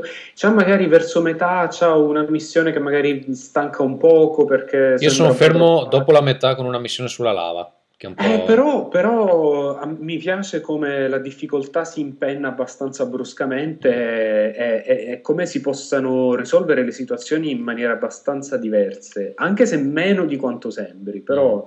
ehm, Ecco, una cosa che non mi piace è che eh, comandare la tribù per spiegargli di spostarsi da un punto all'altro non è flessibile come vorrei, nel senso che sì. eh, ci sono dei percorsi dove mandare gli omini che chiaramente sono percorribili e dove non Mm. andranno mai questi cazzo di omini, No, perché non loro solo, vogliono non passare... solo, a volte, Ah, a volte semplicemente, a volte semplicemente non, non hai modo di sapere più o meno quanto ci metteranno ad arrivare in un dato punto, che è una cosa che- di cui hai bisogno. Ehm, però non Sì, perché diciamo perché eh, il, gioco, il gioco, ad esempio, ha dei disastri naturali a scadenze precise. Tipo, in alcuni stage c'è uno tsunami che arriva, non so, ogni 60 secondi. E quindi magari bisogna mandare un omino da una parte all'altra dello stage per eh, raccogliere un, un oggetto particolare. E poi quello si perde comincia a girare. a Si, incastra su una montagna, Ma eccetera. fatemi, fatemi capire, era tipo la demo della PS, di quel gioco della PS Vita dove tu modellavi il terreno in modo Little che... Deviants, sì. Sì, una cosa così. Più o meno sì, più o meno sì, quello che devi L'effe- fare diciamo pratica è- l'effetto grafico è un po' quello, però. Sì, però insomma quello che devi fare in realtà È un eh, po' più profondo, diciamo. Sì, sì, Cioè, Cioè, sì, perché Altrimenti Ah, risultava essere un semplice editor. Sì, è, abba- è abbastanza fra lo strategico e il puzzle game, in effetti. Mm, mm. Comunque è interessante, diciamo anche una bella Interessante. estetica, secondo me. Sì, c'è questa estetica di questi tizi con queste maschere molto carine. Ehm, secondo me sarebbe una buona base per effettivamente fare un, un, eh, un remake di Populus o qualcosa del genere. Cioè, eh, con un aspetto strategico più importante sarebbe, sarebbe- potrebbe essere ancora meglio. Però vabbè, immagino che già sia stato difficile concepire il gioco così, magari non, è, non era il caso di affollare troppo le features. Va bene, ehm, andrei io velocemente perché qui abbiamo ancora parecchio da fare eh, prima di potercene andare a letto, purtroppo. E eh, allora, sto giocando eh, Outland che ho quasi finito, ma magari ne parlo meglio al prossimo episodio quando appunto l'avrò finito. Devo dire che eh, andando avanti mi piace molto. E ho appena iniziato Deus Ex, di cui magari parlerò meglio la prossima eh, volta. Invece, un gioco di cui mh, vorrei parlare è un gioco disponibile sempre su uh, iOS, eh, ha un nome stupidissimo, si chiama Eustrat HD e purtroppo si perde un po' nella miriade di RPG disponibili per iOS perché tipo sta settimana hanno un sono in evidenza e se si guarda tutta la lista i nomi sono tutti così. C'è Eustrat, Valstrock eh, la, la, spada di la spada di Balotorotok e quindi cioè, uno dice vabbè ma cazzo si chiamano tutti allo stesso modo. Cioè veramente vederli in lista è ridicolo perché Pape sono... Satan, Pape Satan a lei. Sì, di, dimostra la poca fantasia di, di, chi dà i nomi ai giochi. Comunque si chiama Eustrat HD, è un gioco strategico um, che assomiglia se vogliamo a Advance Wars per, uh, che era uscito su Game Boy Advance e credo abbiamo fatto degli episodi anche per DS, però con i robottoni e quindi uh, costa mi pare 3 euro, 3,99 eh, graficamente molto bello, con dei disegni anime um, di notevole fattura. E insomma, un gioco con i robot, i robot sono sempre belli, molto Evangelion. Eh, vi consiglio di dargli un'occhiata. L'ho, l'ho, iniziato appena adesso, sono credo alla terza missione. Comunque sono abbastanza impegnative. Eh, dategli un occhio, la trama non sembra nemmeno orribile. Quanti complessi edipici ci sono nella trama? Ma per il momento c'è il protagonista a cui non piacciono le ragazze, una ragazza che gli sta appresso, poi c'è la ragazza gelosa e l'amico simpaticone. Che è un po' tipo. eh, no, è un po', è un po', tipo il cast del, del, cartone di robot. Non so se è presente, che c'è il, il, quello sen, ma, mm, l'eroe senza macchia né paura, eh. e poi c'è il ciccione, il bambino e, e la, la toppa. La toppa, infatti, sì. Vabbè. Comunque è già vista. Eh sì, c'è un po' il template magico. Va bene, eh, Ferruccio, velocissimo su Zelda, poi passiamo a Barile Esplosivo Testino. Sì, io non mi ricordo se ho parlato di Zelda e cosa, cosa ho detto. Mi pare che hai detto che eh, è uno di quei giochi in cui ti ricordi che era più bello, però anche con il, la grafica del remake è sempre più brutto di quello che vorresti. Eh sì, perché no, vabbè, sì, questo effettivamente dal punto di vista proprio grafico, della definizione grafica, è un po', vabbè, mi, mi dispiace se, se, questo è tutto quello che può fare il 3DS, un po' mi dispiace. Tra l'altro, Però, scusa, anne, aneddoto, aneddoto, sono andato da Vito, c'aveva il 3DS, eh, mi sono messo a giocare, no? E mm, ho visto che non aveva creato il suo Mi, inizio a crearlo, eccetera, lo creo con le mie fattezze, eh, registro, poi scopro che non si può più cancellare, quindi praticamente adesso ci sono io come Mi, mi principale del 3DS di Vito, mi dispiace. Bellissimo. Eh, no, e quindi insomma... Ehm Ocarina of Time, secondo me, in questa versione 3D, cioè il 3D in questa versione, secondo me è particolarmente azzeccato, um, soprattutto per, per, il gioco che è Ocarina of Time. Cioè, ci sono dei momenti quando state lì dalla cima di una montagna a guardare tutta la vallata e riconoscete i vari punti, Long Long Range e così via. Um, non lo so, è una sensazione bella, non è. Um, è una cosa che, che, secondo me il 3D effettivamente aggiunge. Mm. Eh, tutto qui. Vabbè. Non, che, non che sia, non che sia un cambiamento enorme, però. E, vabbè, le lucine della foresta dei Kokiri in 3D, quanto sono eh. belle.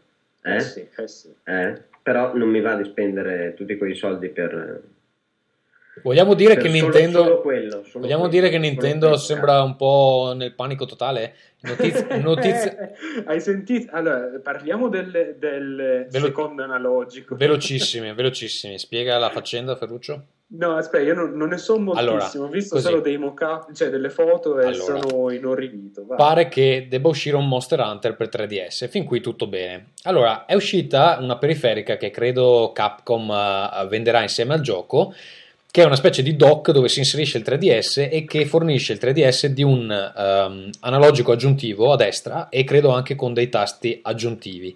Ora, voci non confermate vogliono una versione del 3DS in uscita a breve, quindi un um, restyling, diciamo, con un analogico a destra, il che vuol dire che chi l'ha comprato al eh, lancio non solo si è visto tagliare il prezzo dopo 4 mesi di Beh, un ma gli hanno dato i giochi del NES, cosa vuoi che sia? 40%, ma forse si becca anche una versione della console che non ha un analogico e quindi dovrà andarsene in giro con un dock ridicolo che eh, aumenta le dimensioni del 3DS del doppio. Quindi se e la poi, cosa... E poi non va, forse non va neanche l'Italia. No, ma a parte che poi non capisco cosa possa cambiare per Nintendo...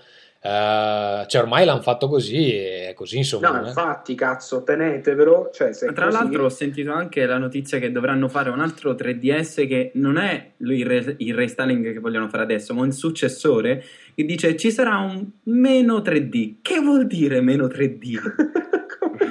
Che magari non, non tre- 3DS con No, meno 3D. Non ha il No, infatti, ragazzi, sono palesemente nel panico. Cioè, Sono non- arrobbando. Io dicevo oggi, guarda, ne discutevo oggi su Google Plus con qualcuno che, con cui avevamo, con Davide Moretto del Tentacolo Viola. Cioè, Nintendo è in una posizione veramente bruttissima, e cioè ha il Wii che è una console morta perché non vende più ehm, giochi, non vende più. Adesso, vabbè, l'ultimo sarà Zelda, ma eh, console comunque non riescono più a venderle.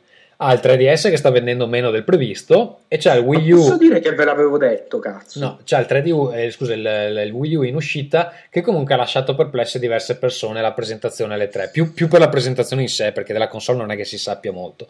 Devo dire, Comunque- poteva pure essere un- tutta una, diciamo, una cosa che avevano in mente loro proprio per non far vedere quali erano le caratteristiche dell'hardware. Sì, allora sì, no, la- la- chiaramente. Vabbè, adesso No, no, no, la- chiaramente- No, no, Ferruccio, chiaramente non Ma avevano... non lo so, non voglio aveva- dire, non- giusto per darmi una motivazione, aspettiamo che... Secondo me, arrivi infatti, non volevano sbilanciarsi Tokyo. sulle caratteristiche proprio per poter fare cambiamenti eh, Sì, a seconda della sennò sarebbe troppo in anticipo rispetto alle altre. No, comunque diciamo che Nintendo è in una brutta posizione e adesso deve trovare una soluzione. Non so se questa mossa potrebbe essere, sempre che sia confermata, perché sono rumor che, che si sentono. Comunque sarebbe una bella, un bel precedente, nel senso che se facessero una cosa del genere, insomma, chi gli comprerebbe la prima versione di qualsiasi console? Perché se dopo eh, sei mesi ti cambiano tutto a No, seconda ma del- poi soprattutto che successo spe- può sperare di avere quando una console in cui tutti gli early adopters praticamente hanno una versione vecchia. No, ma Cioè, infatti il no, problema secondo me non è, non è un analogico a destra, cioè non è che quello gli farà vendere più console. Comunque, vabbè, vedremo cosa succederà. Comunque,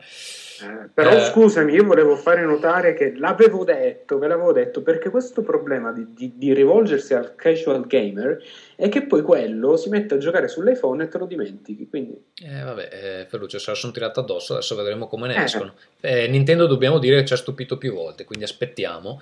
E eh, per il momento direi di passare a barile esplosivo di Steam. Barile esplosivo di Steam. Allora, caro Federico, questo è il momento più amato dai nostri amici a casa e anche da tutti gli ospiti, perché eh, noi, grazie a un sofisticato eh, test che è stato creato dalle migliori menti del MIT, e Harvard e Oxford, eh, determineremo il tuo grado di eh, nerditudine. Sei pronto? Sono pronto. Sembra, cazzo, la voce da concorrente, meraviglioso. Va bene, allora partiamo con la prima, il primo test insormontabile. Sei pronto? Vai. È il 2012. La manovra approvata dal governo decreta che tutti i teatri d'Italia si spartiscano complessivamente 65 euro. La RAI viene ribattezzata RAISET e trasmetterà solo compravendite di pentole 24 ore alla settimana.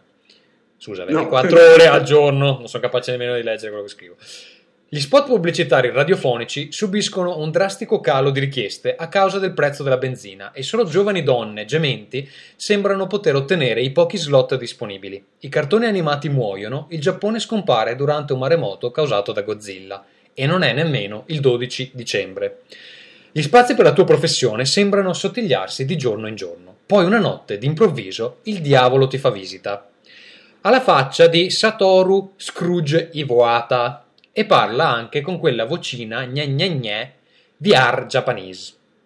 Che Iwata? scritto così, scusa, potrebbe essere svedese. Sì, però- potrebbe essere, però non lo è. E Purtroppo. dire che l'ho conosciuto. L'hai conosciuto, va bene. Iwata si accomoda. Scusa, aspetta, hai conosciuto I- Iwata?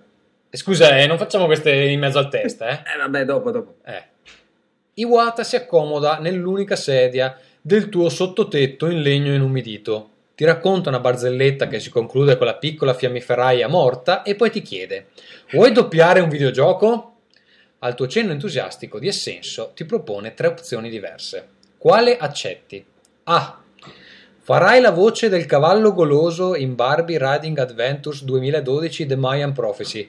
La paga è buona, ma il gioco marcherà indelebilmente il tuo curriculum vitae per sempre e nessuno ti offrirà mai un altro ruolo nel doppiaggio. B. Sarai la nuova voce di Mario, solo che il nuovo Mario è uno Space Marine pelato con una nerchia grossa così, il cui vocabolario si ferma a fuck, fuck fuck e strafuck. Oh mamma mia!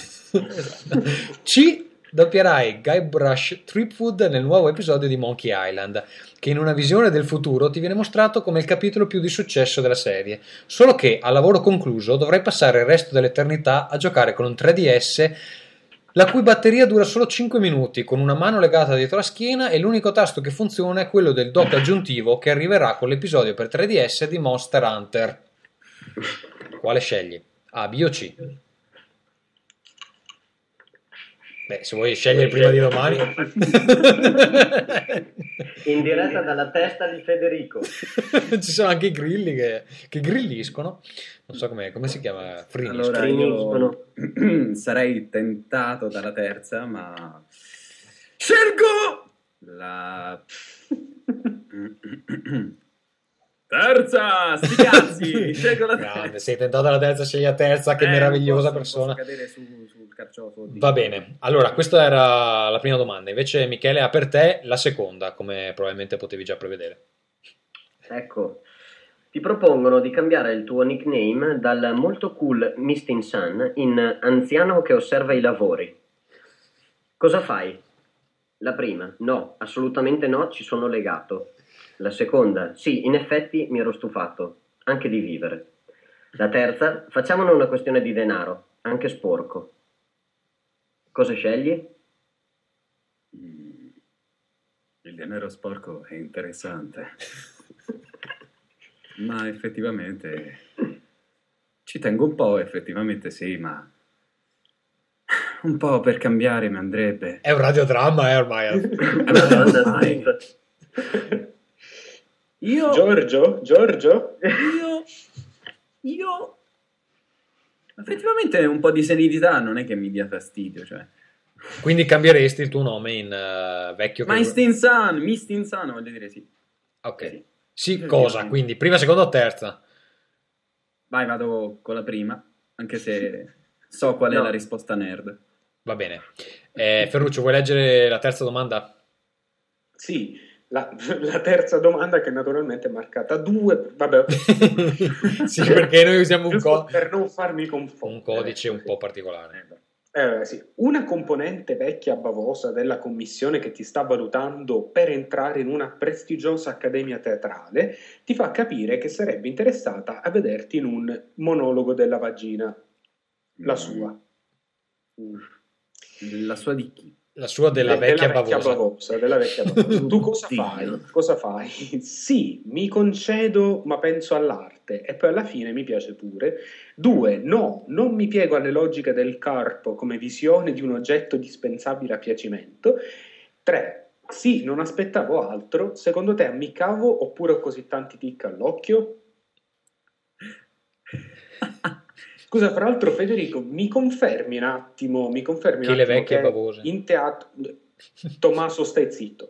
Che nell'ambiente teatrale ehm, non si fa altro che scopare a destra e a manca, cioè che tutti gli attori sono sempre lì. Che Eh, adesso non sono a livelli alti, eh, eh, ragazzi. Io sono ancora agli inizi dove non, non c'è bisogno di andare a letto con lui per avere una parte. Questo, Tra no, l'altro, è che l'ambiente È teatrale tipo Black Swan praticamente. No, io confermo, io confermo. io confermo, sì, però ovviamente acqua in bocca. cioè. No, io mi ricordo che ho fatto un po', ho fatto un po' di teatro a scuola ed era così, c'era tutto, era tutta un'emozione. tutto magna magna. Una profusione, ma non lo so Sì, quando le fa. perché credo che attiri il tipo di persona che sta un po' sempre lì, romantico. Apol- Apollo- Apollinea, come si dice? Apollo- Quindi da affiancare al padre che è il figlio, vero? È una, è una combo letale, il papà col figlio Incredibile. teatro. in teatro diventa una roba, teatro. un erotismo che sprigiona. Che cosa orribile, che Vabbè. cos'è? Comunque il punto della domanda eh, era, ti prostrerebbe, venderesti il tuo corpo per l'arte? Ma sì, va. Sì, Oh. che poi alla fine un po' ti piace pure, secondo me. E un po' mi piace pure. va. Bene, eh, Michele, vuoi leggere l'ultima e poi decideremo. Ah, la quarta sorpresa. Di solito si arriva a tre colpi, poi il boss è finito. No, ma noi ne facciamo quattro Eh, così no. per spiazzare i nostri ospiti. Ci abbiamo due barre dell'energia, no? Quando Mm. si svuota una c'è ancora l'altra. E devi Eh, sconfiggerci tre volte.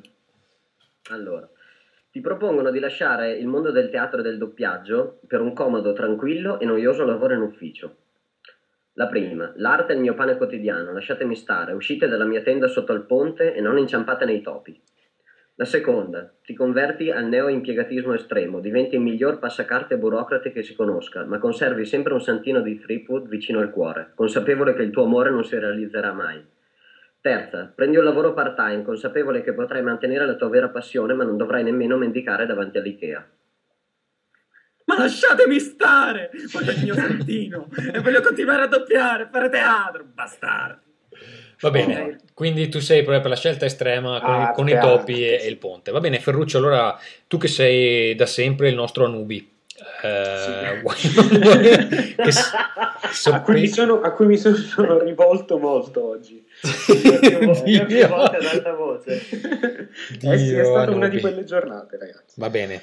Eh, Allora, io caro direi che. Federico, che Federico è tecnicamente parlando quanto di più lontano ci possa essere dal nerd. eh, è una persona che ha degli interessi creativi, mica noi qui che stiamo lì, il marketing, i, i siti di videogiochi. E secondo me, eh, con la luna nella terza casa, quest'anno dovrebbe applicarsi un po' di più nel lavoro e eh, i suoi guadagni eh, saliranno, vero?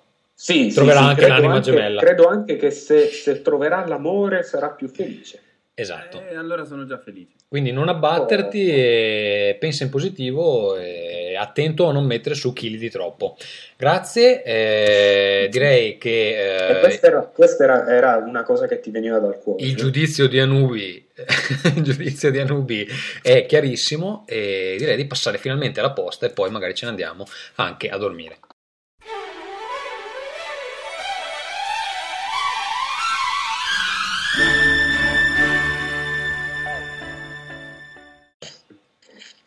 Ok, allora durante l'estate sono arrivate una botta di eh, email, le leggiamo con un certo ritardo e eh, ne abbiamo anche tagliata qualcuna perché insomma non era indispensabile. Comunque, il primo mh, ascoltatore che ci eh, scrive è Federico Cavalli. Ci dice: Ciao amici di Rincast, sono Federico e vi seguo sin dalla vostra puntata numero 1, ovvero quando il mitico Gazzu se ne andava in giro per lettere a fare interviste a personaggi del settore. In realtà c'è anche una puntata a zero, amico Federico, e all'inizio non facevo interviste proprio a nessuno, quindi chiaramente stai mentendo. Si inventava i personaggi e Infatti, da solo. Infatti, vedi che Michele sa eh, cosa dire in ogni momento. È il mio amico migliore in questo. In Ti questo- abbraccio tanto da davanti. Vabbè, va bene. Poi dice: Sono un appassionato di giochi di auto e vi scrivo per alcune mie curiosità. Allora, in realtà questa lettera è arrivata un po' anche agli altri podcast. Eh, prima quelle videoludiche. Qual è il gioco di auto che nella vostra vita vi ha appassionato di più in assoluto? Quello che avete giocato per più tempo e con più passione. Direi di rispondere prima a questa. A me l'unico gioco di auto che mi ha eh, intrigato è stato Gran Turismo 3. In realtà c'è anche Split Second che ho comprato, ehm, ma è proprio l'unico gioco di auto che ho comprato per le next gen e non è esattamente una simulazione, è più un gioco dove esplodono delle cose e si corre anche in macchina. Eh, Ferruccio?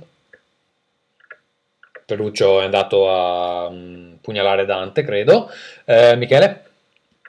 Ah, guarda, il mio è un gioco vecchissimo che ho scoperto che è stato rifatto quest'anno, che è Death Rally. Si vedeva dall'alto, l'hanno rifatto anche per iOS, leggo. Ed era della Remedy, Sì, della ha Remedy. fatto Alan Wake. Esatto, esatto. E tu... Che, bello, si vedeva dall'alto, faceva esplodere le macchine delle- degli altri concorrenti, era molto arcade, non era niente di che, però c'è un ricordo perché ci giocavo assieme a un mio amico e prime incazzature. Ok. Bello, be- bello. Tu Federico giochi di macchine no, vero? Ma sì, c'è stato il periodo di Need for Speed, Ah, ok. di Dirty. Dirt, come si chiamava il gioco? Dirt. Sì. Dirt.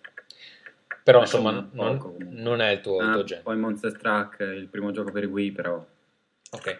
Ferruccio sei tornato? No. Ferruccio boh, è caduto. Va bene. Eh, poi, dato che sto svolgendo un, songia- un sondaggio tra i podcast che seguo, vorrei chiedervi quale auto possedete, se non ne possedete, a cosa vi rivolgereste nel caso di acquisto e cosa vi ha condotto a tale scelta. Allora, io non possiedo nessuna auto, sono contentissimo di non dover guidare. Eh, quando scendo in Italia uso l'auto dei miei, che è una Toyota, anzi abbiamo due Toyota, adesso il modello preciso non saprei dirtelo, eh, Corolla, boh, eh, onestamente, una è una Yaris sicuramente, l'altra non mi ricordo. E, boh, cosa comprerei? Ma non so, Eh, a me come design sono sempre piaciute le Alfa Romeo, però onestamente non è che ne capisca un granché di auto. Michele? Io ho una Volkswagen Golf, quarta serie grigia, una macchina normalissima, consuma poco, eh, c'ha l'autoradio, io sono contento così. Ok, Federico? Ma io non ho una mia, eh, però sono contento con eh, una Maggiolino, anzi la mia è la 500, quella ufficiale, quella Chi è che sta battendo su questo tasto in maniera così impertinente? Eh, ok, Sei tu? Eh, sì, era della gente su Facebook che mi contatta. e ho Vabbè. capito, non è che battendo i tasti la cancelli, eh. No, no, infatti. ok. Eh, va bene, Ferruccio? Ferruccio? No, Ferruccio ha deciso che ci abbandona a metà trasmissione. Va bene. Eh, Michele, vuoi leggere tu la lettera del tuo omonimo? Sì, un attimo Magari se smetti di battere, la- allora non ti estrometto Ok. dal podcast. Se no, vedi te, insomma. Ok, Michele, Michele Luisi. Sì, proprio lui. Salve ragazzi, anzitutto vorrei farvi i miei più sinceri complimenti per la vostra trasmissione, tra virgolette, eh, trasmissione senza virgolette, e soprattutto per la tenacia con la quale affrontate le sfide di creare e far crescere un sito serio, affidabile ed innovativo sul tema videoludico. Inoltre apprezzo tantissimo la smania megalomane di Gazzo che fra YouTube, players e forse una serie di viaggi istruttivi tutti documentati, chissà, mi sembra più un briatore marchione che un onesto videogiocatore. Quindi stai salendo verso, verso l'empireo dei, degli imprenditori. Sì. Sono onesto nel dire che vi ho conosciuti grazie a quel genio di Vito Iuvara ed è proprio questo il punto. Attraverso di lui ho conosciuto il vostro sito e devo dire che è ben fatto, forse un po' confusionario per quanto riguarda le sezioni ed apprezzabile la vostra linea editoriale. Ma non so come state messi a frequenza di visitatori nel sito, ma navigando su YouTube mi cadono le braccia quando guardo il numero di visualizzazioni per video nei vostri canali. Sono un po' bassi. Ok, l'Italia non è l'America e certe cose difficilmente decollano, ma avete mai pensato ad uno specchietto per le allodole, qualcosa di diverso, simpatico che attiri? Sì, eh, allora risponderei a questo intanto. Ehm, allora, lui in realtà non specifica esattamente quale sito, perché prima parla di players, però credo che qui si stia eh, riferendo a parliamo di videogiochi. Eh, allora, se ti riferisci a parliamo di videogiochi, eh, in realtà, caro Michele, le visite del canale YouTube sono molto alte per gli standard italiani, eh, talmente alte che ehm, ci sono dei giorni in cui arriviamo nelle classifiche, eh, quelle tipo i video più visti, eccetera. Adesso non, non saprei dirti con precisione, ma eh, tranquillamente siamo entrati nei 15 video più visti in una determinata categoria o cose del genere. Quindi credo che siano proprio i numeri italiani a non essere particolarmente alti per quanto riguarda eh, i videogiochi. Adesso mh, non so esattamente cosa faccia gli altri siti, però non mi lamento assolutamente. Adesso abbiamo superato da poco 1000 iscritti, che per un canale YouTube eh, è sicuramente un, eh, un buon risultato. Risultato. Ecco, se invece si riferisce al canale di Players, beh, sul canale di Players ci sono solo dei tutorial su come leggere la rivista, quindi mh, um, cioè, può essere quello il motivo, insomma, non è, non è ehm, che abbiamo eh, grandi show, eh, anche se c'è stata un po' di discussione se si può fare qualcosa di più per il canale YouTube, il problema è che produrre video ehm, richiede un sacco di tempo, quindi eh, per il momento se facciamo qualcosa faremo il podcast audio. E, e poi per i video vedremo se troviamo un modo per farlo senza che ci vadano via le settimane allora magari ne possiamo parlare comunque lui aveva anche delle domande no Michele? Sì, esatto. Allora, la prima domanda è da cosa deriva Vito Iuvara? Allora, eh, Vito non c'è, comunque ne aveva già risposto.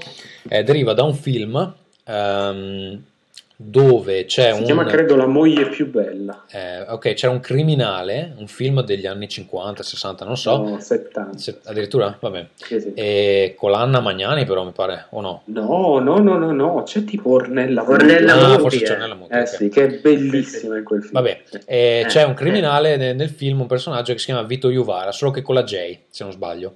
E lui aveva, non sapendo scrivere, Scrivere. si, è, si è sbagliato e ha scelto questo nick. Poi, due.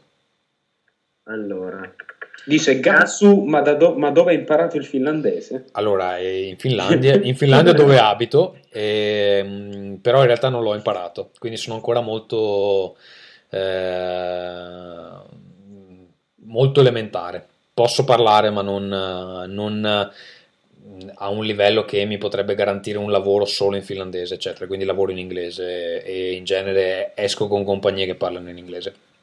E poi eh, chiede la terza domanda, belle foto Gazzu, che macchina fotografica usi? Adesso non so dove abbia visto le foto, ho diversi canali dove le può vedere, c'ho su DeviantArt, poi ho delle gallerie da altre parti. Ehm, allora, al momento sto usando una Canon 550D, eh, che è della mia ragazza, però le lenti sono mie e ne uso due eh, in particolare. Uso un eh, 1022 Canon, eh, che è un grandangolo, serve più per i panorami, eccetera che costa una barca di soldi, costa più del corpo Eh? della, della macchina, costa 800 euro. E, e poi però la mia lente preferita è una lente eh, 50 mm che uso per i ritratti, è un 50 mm 1.4 f e ha dei tu colori... hai speso 800 euro per una lente? Sì, ma mi interessa la fotografia, anzi penso che un giorno, quando mi stuferò dei videogiochi, mi dedicherò completamente alla fotografia. Eh, è un, sai perché? A me in realtà è sempre piaciuto anche lavorare con i video, però i video sono un hobby che richiedono collaborazione con, con un sacco di altra gente, perché da solo è veramente complesso. E la fotografia è un buon compromesso, è una cosa che puoi fare da solo, al di là del fatto di avere modelli se ti interessa fotografare persone. Ehm, È una cosa che puoi fare da solo e in cui si può migliorare con molta pratica anche in maniera autonoma. Ovviamente è molto meglio se hai qualcuno che ti insegna perché andare proprio di eh, trial and error, eh, cioè ci vuole un tempo infinito. Io faccio foto da diversi anni e sono ancora una sega abbastanza, cioè rispetto a un fotografo professionista. Magari faccio le foto meglio del- del- di chi ha la, co- la compatta dentro la borsetta, ma mm, cioè, mi rendo conto dopo anni che utilizzo una camera digitale che imparare a usarne le funzioni è fuori dalla portata della- del 95% delle persone che ne hanno una.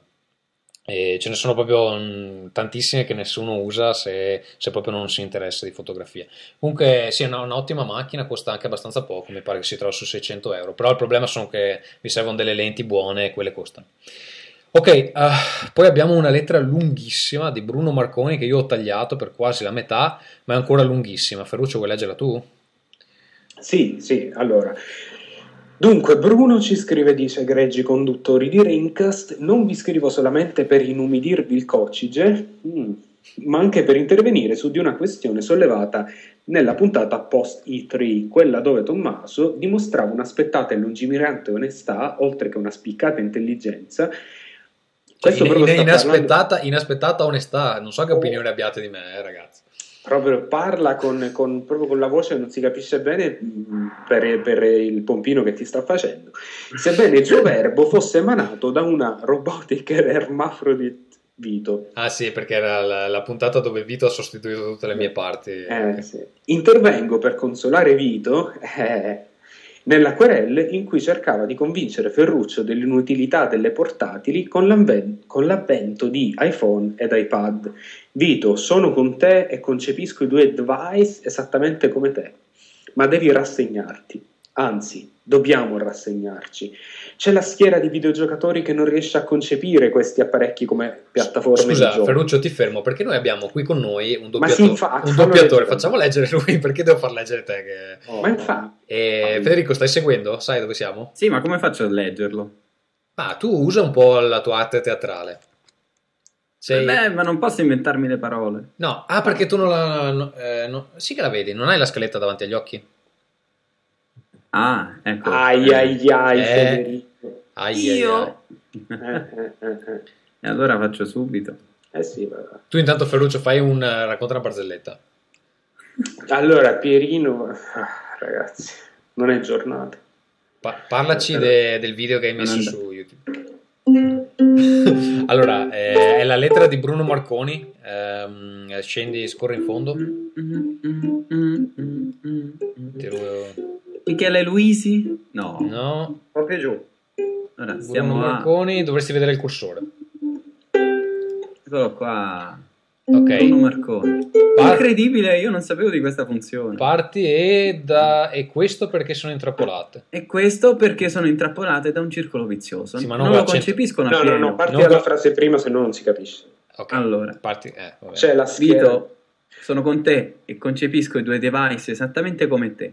Ma devi rassegnarti, anzi dobbiamo rassegnar- rassegnarci. C'è la schiera di videogiocatori che non riesce a concepire questi apparecchi come piattaforme di gioco. E questo perché sono intrappolate da un circolo vizioso, non lo concepiscono appieno come farma- piattaforma di gioco. E qua l'addizione mi pare che non ci siamo. Eh, Eh no, è, la- è l'orario. eh. Quindi non si informano sulle mole spa- sulla mole spaventosa di giochi che esce su App Store, per cui non si ritrovano le decine o centinaia di giochi meritevoli a portata di touchscreen, per cui anche se hanno sempre con loro l'iPhone in tasca, avendo lasciato a casa le altre console portatili ovviamente, non gli viene in mente di giocarci. Ferruccio è un esempio eclatante di questo prototipo di non giocatore Apple. Ha dimostrato non, di saper- tirate in, ma non mi tirate in mezzo. Mi dispiace, non sono io. Eh no, Eh, non va, ti va, incazzare Hai con dimostrato nostro- tu Eh, di non sì. saper citare i soliti 2-3 giochi in croce: Sword and Sorcery, Angry Birds, Cat Rope. La classifica grattata alla superficie. No, la classica Io grattata. posseggo più di 100 giochi di notevole qualità. Oh, io- io non- io non t'assumerei la mai, eh, di quanto avrei fatto comprandomi un singolo gioco per DS. Complimenti. DS e PSP sono state sempre console da casa, accesso più letto o da vacanza. Viaggio treno, barra aereo, più impossibilità di portarsi dietro una console e una TV. Il 3DS e Vita continueranno su questa strada. A proposito, grande occasione mancata quella della vita di non supportare Android. Sony non ha voluto confrontarsi su questo piano con Apple e probabilmente non ha avuto il coraggio di mettere sullo... Se mi metti coltellino io non leggo. Sullo stesso device i giochi da 50 con le app da 79 centesimi. Ah, scusa, fai una pausa qui. 50 euro, eh, fai, fai una mm, pausa qui. Eh, in realtà a me pare che ci sia Android su Vita o no? Ma infatti, scusate, ma io sta cosa me la sono persa. Infatti, Eh, mi sa che qui c'è manca qualche Ahia. informazione, ma secondo me eh, è ancora presente Android, lo store Android su Vita. Comunque, continuiamo pure. Errata corrige. Molte volte sono posizioni createsi da più fattori. Il concepire il gameplay solo su schermi classici, Schemi che si tratti di classici. co- schemi, scusami, che si tratti di concept eh, di, organi- di ergonomia dei comandi, insomma, una certa antipatia verso Apple e i suoi costosi device, e il modo di informarsi sui videogiochi secondo i vecchi schemi, ovvero riviste o siti di videogiochi tipici che appunto si limitano a grattare la superficie dell'App Store, esaminando e informando solo sui nomi dei giochi più famosi. Però concedo a Ferruccio un alibi. Tu, Vito, sei stato un po' troppo estremo. Qui mi pare che Vito non c'è. Vabbè. Eh, Il- Tu, tu Vito, è un po' vocativo. come vita hanno ancora un po' senso di esistere per via di quei giochi come Uncharted o come Call of Duty e Battlefield che si svilupperanno. Insomma, per quelle grosse produzioni che sarebbe improponibile vendere a 79 centesimi. È questo che permetterà a queste console di rimanere in vita ancora per diversi anni che non decreterà il fallimento, almeno finché ci saranno i cessi nelle nostre case.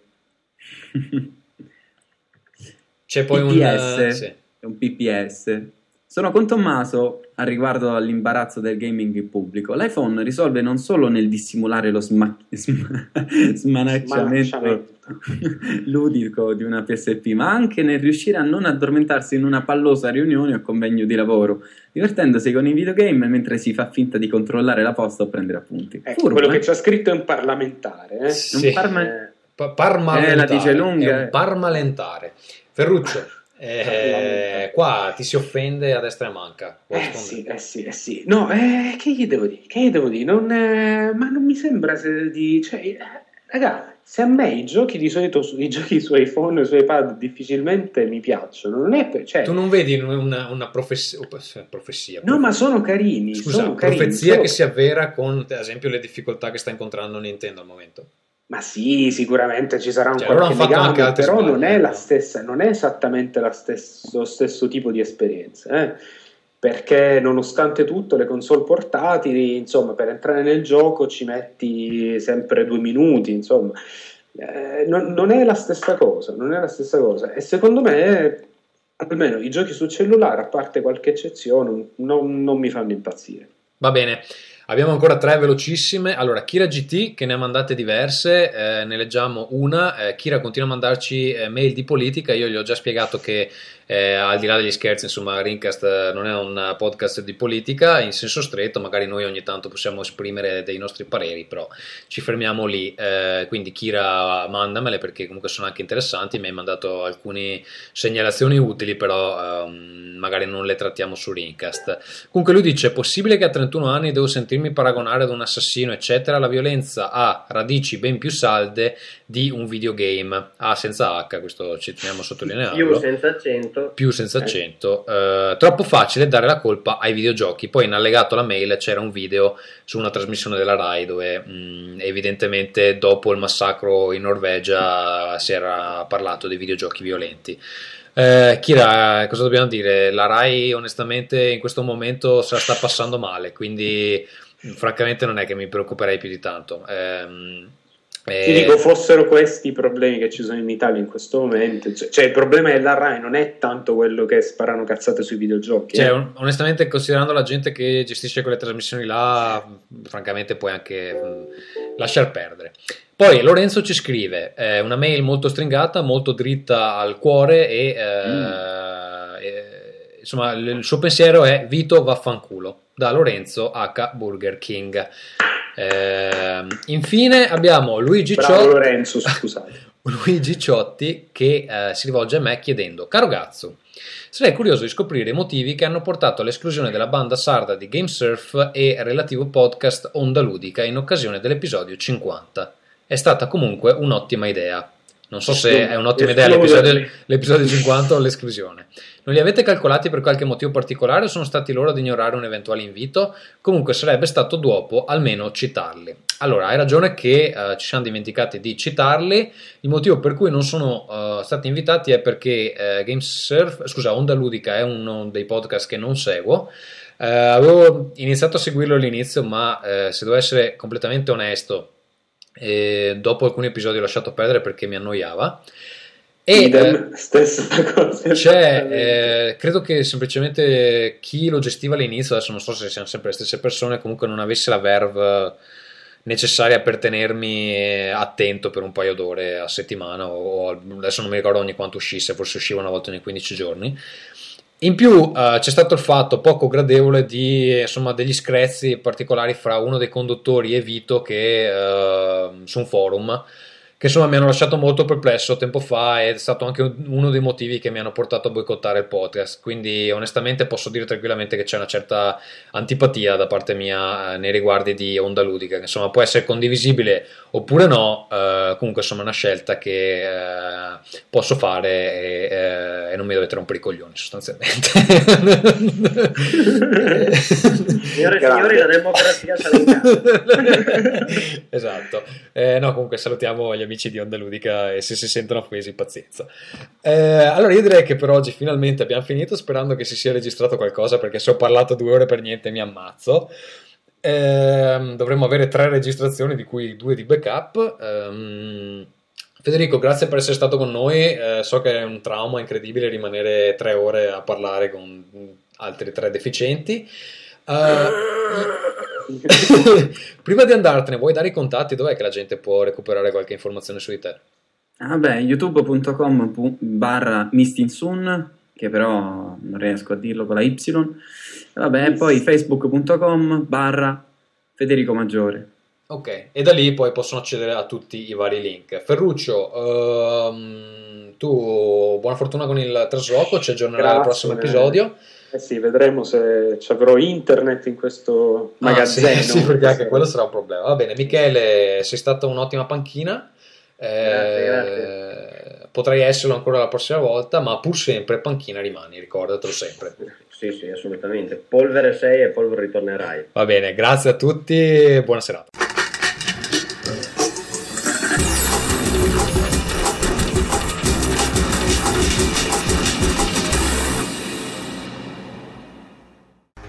I contatti non cambiano mai, quindi email a rincast.parliamodivideogiochi.it In questa puntata avevamo un po' di roba vecchia da smartire, però insomma dalla prossima potete cominciare a mandarne ancora. Uh, Rincast si può ascoltare in streaming in altri formati uh, su parliamodivideogiochi.it Su Twitter ci trovate l'indirizzo twitter.com slash parliamo di VG mentre su Facebook ci trovate a www.facebook.com slash parliamo di videogiochi. Uh, come dicevo prima, Players 08 dovrebbe essere disponibile verso il 20-22 di settembre, eh, questo per gli utenti eh, premium, tutti gli altri eh, possono sempre aspettare il eh, mese canonico oppure solazzarsi nel frattempo con quello che pubblichiamo eh, sul sito all'indirizzo www.playersmagazine.it. Dal prossimo episodio di Rincast magari eh, ripartiamo anche a commentare meglio le news, visto che in questa puntata abbiamo abbastanza soprasseduto. Alla prossima! Ringcast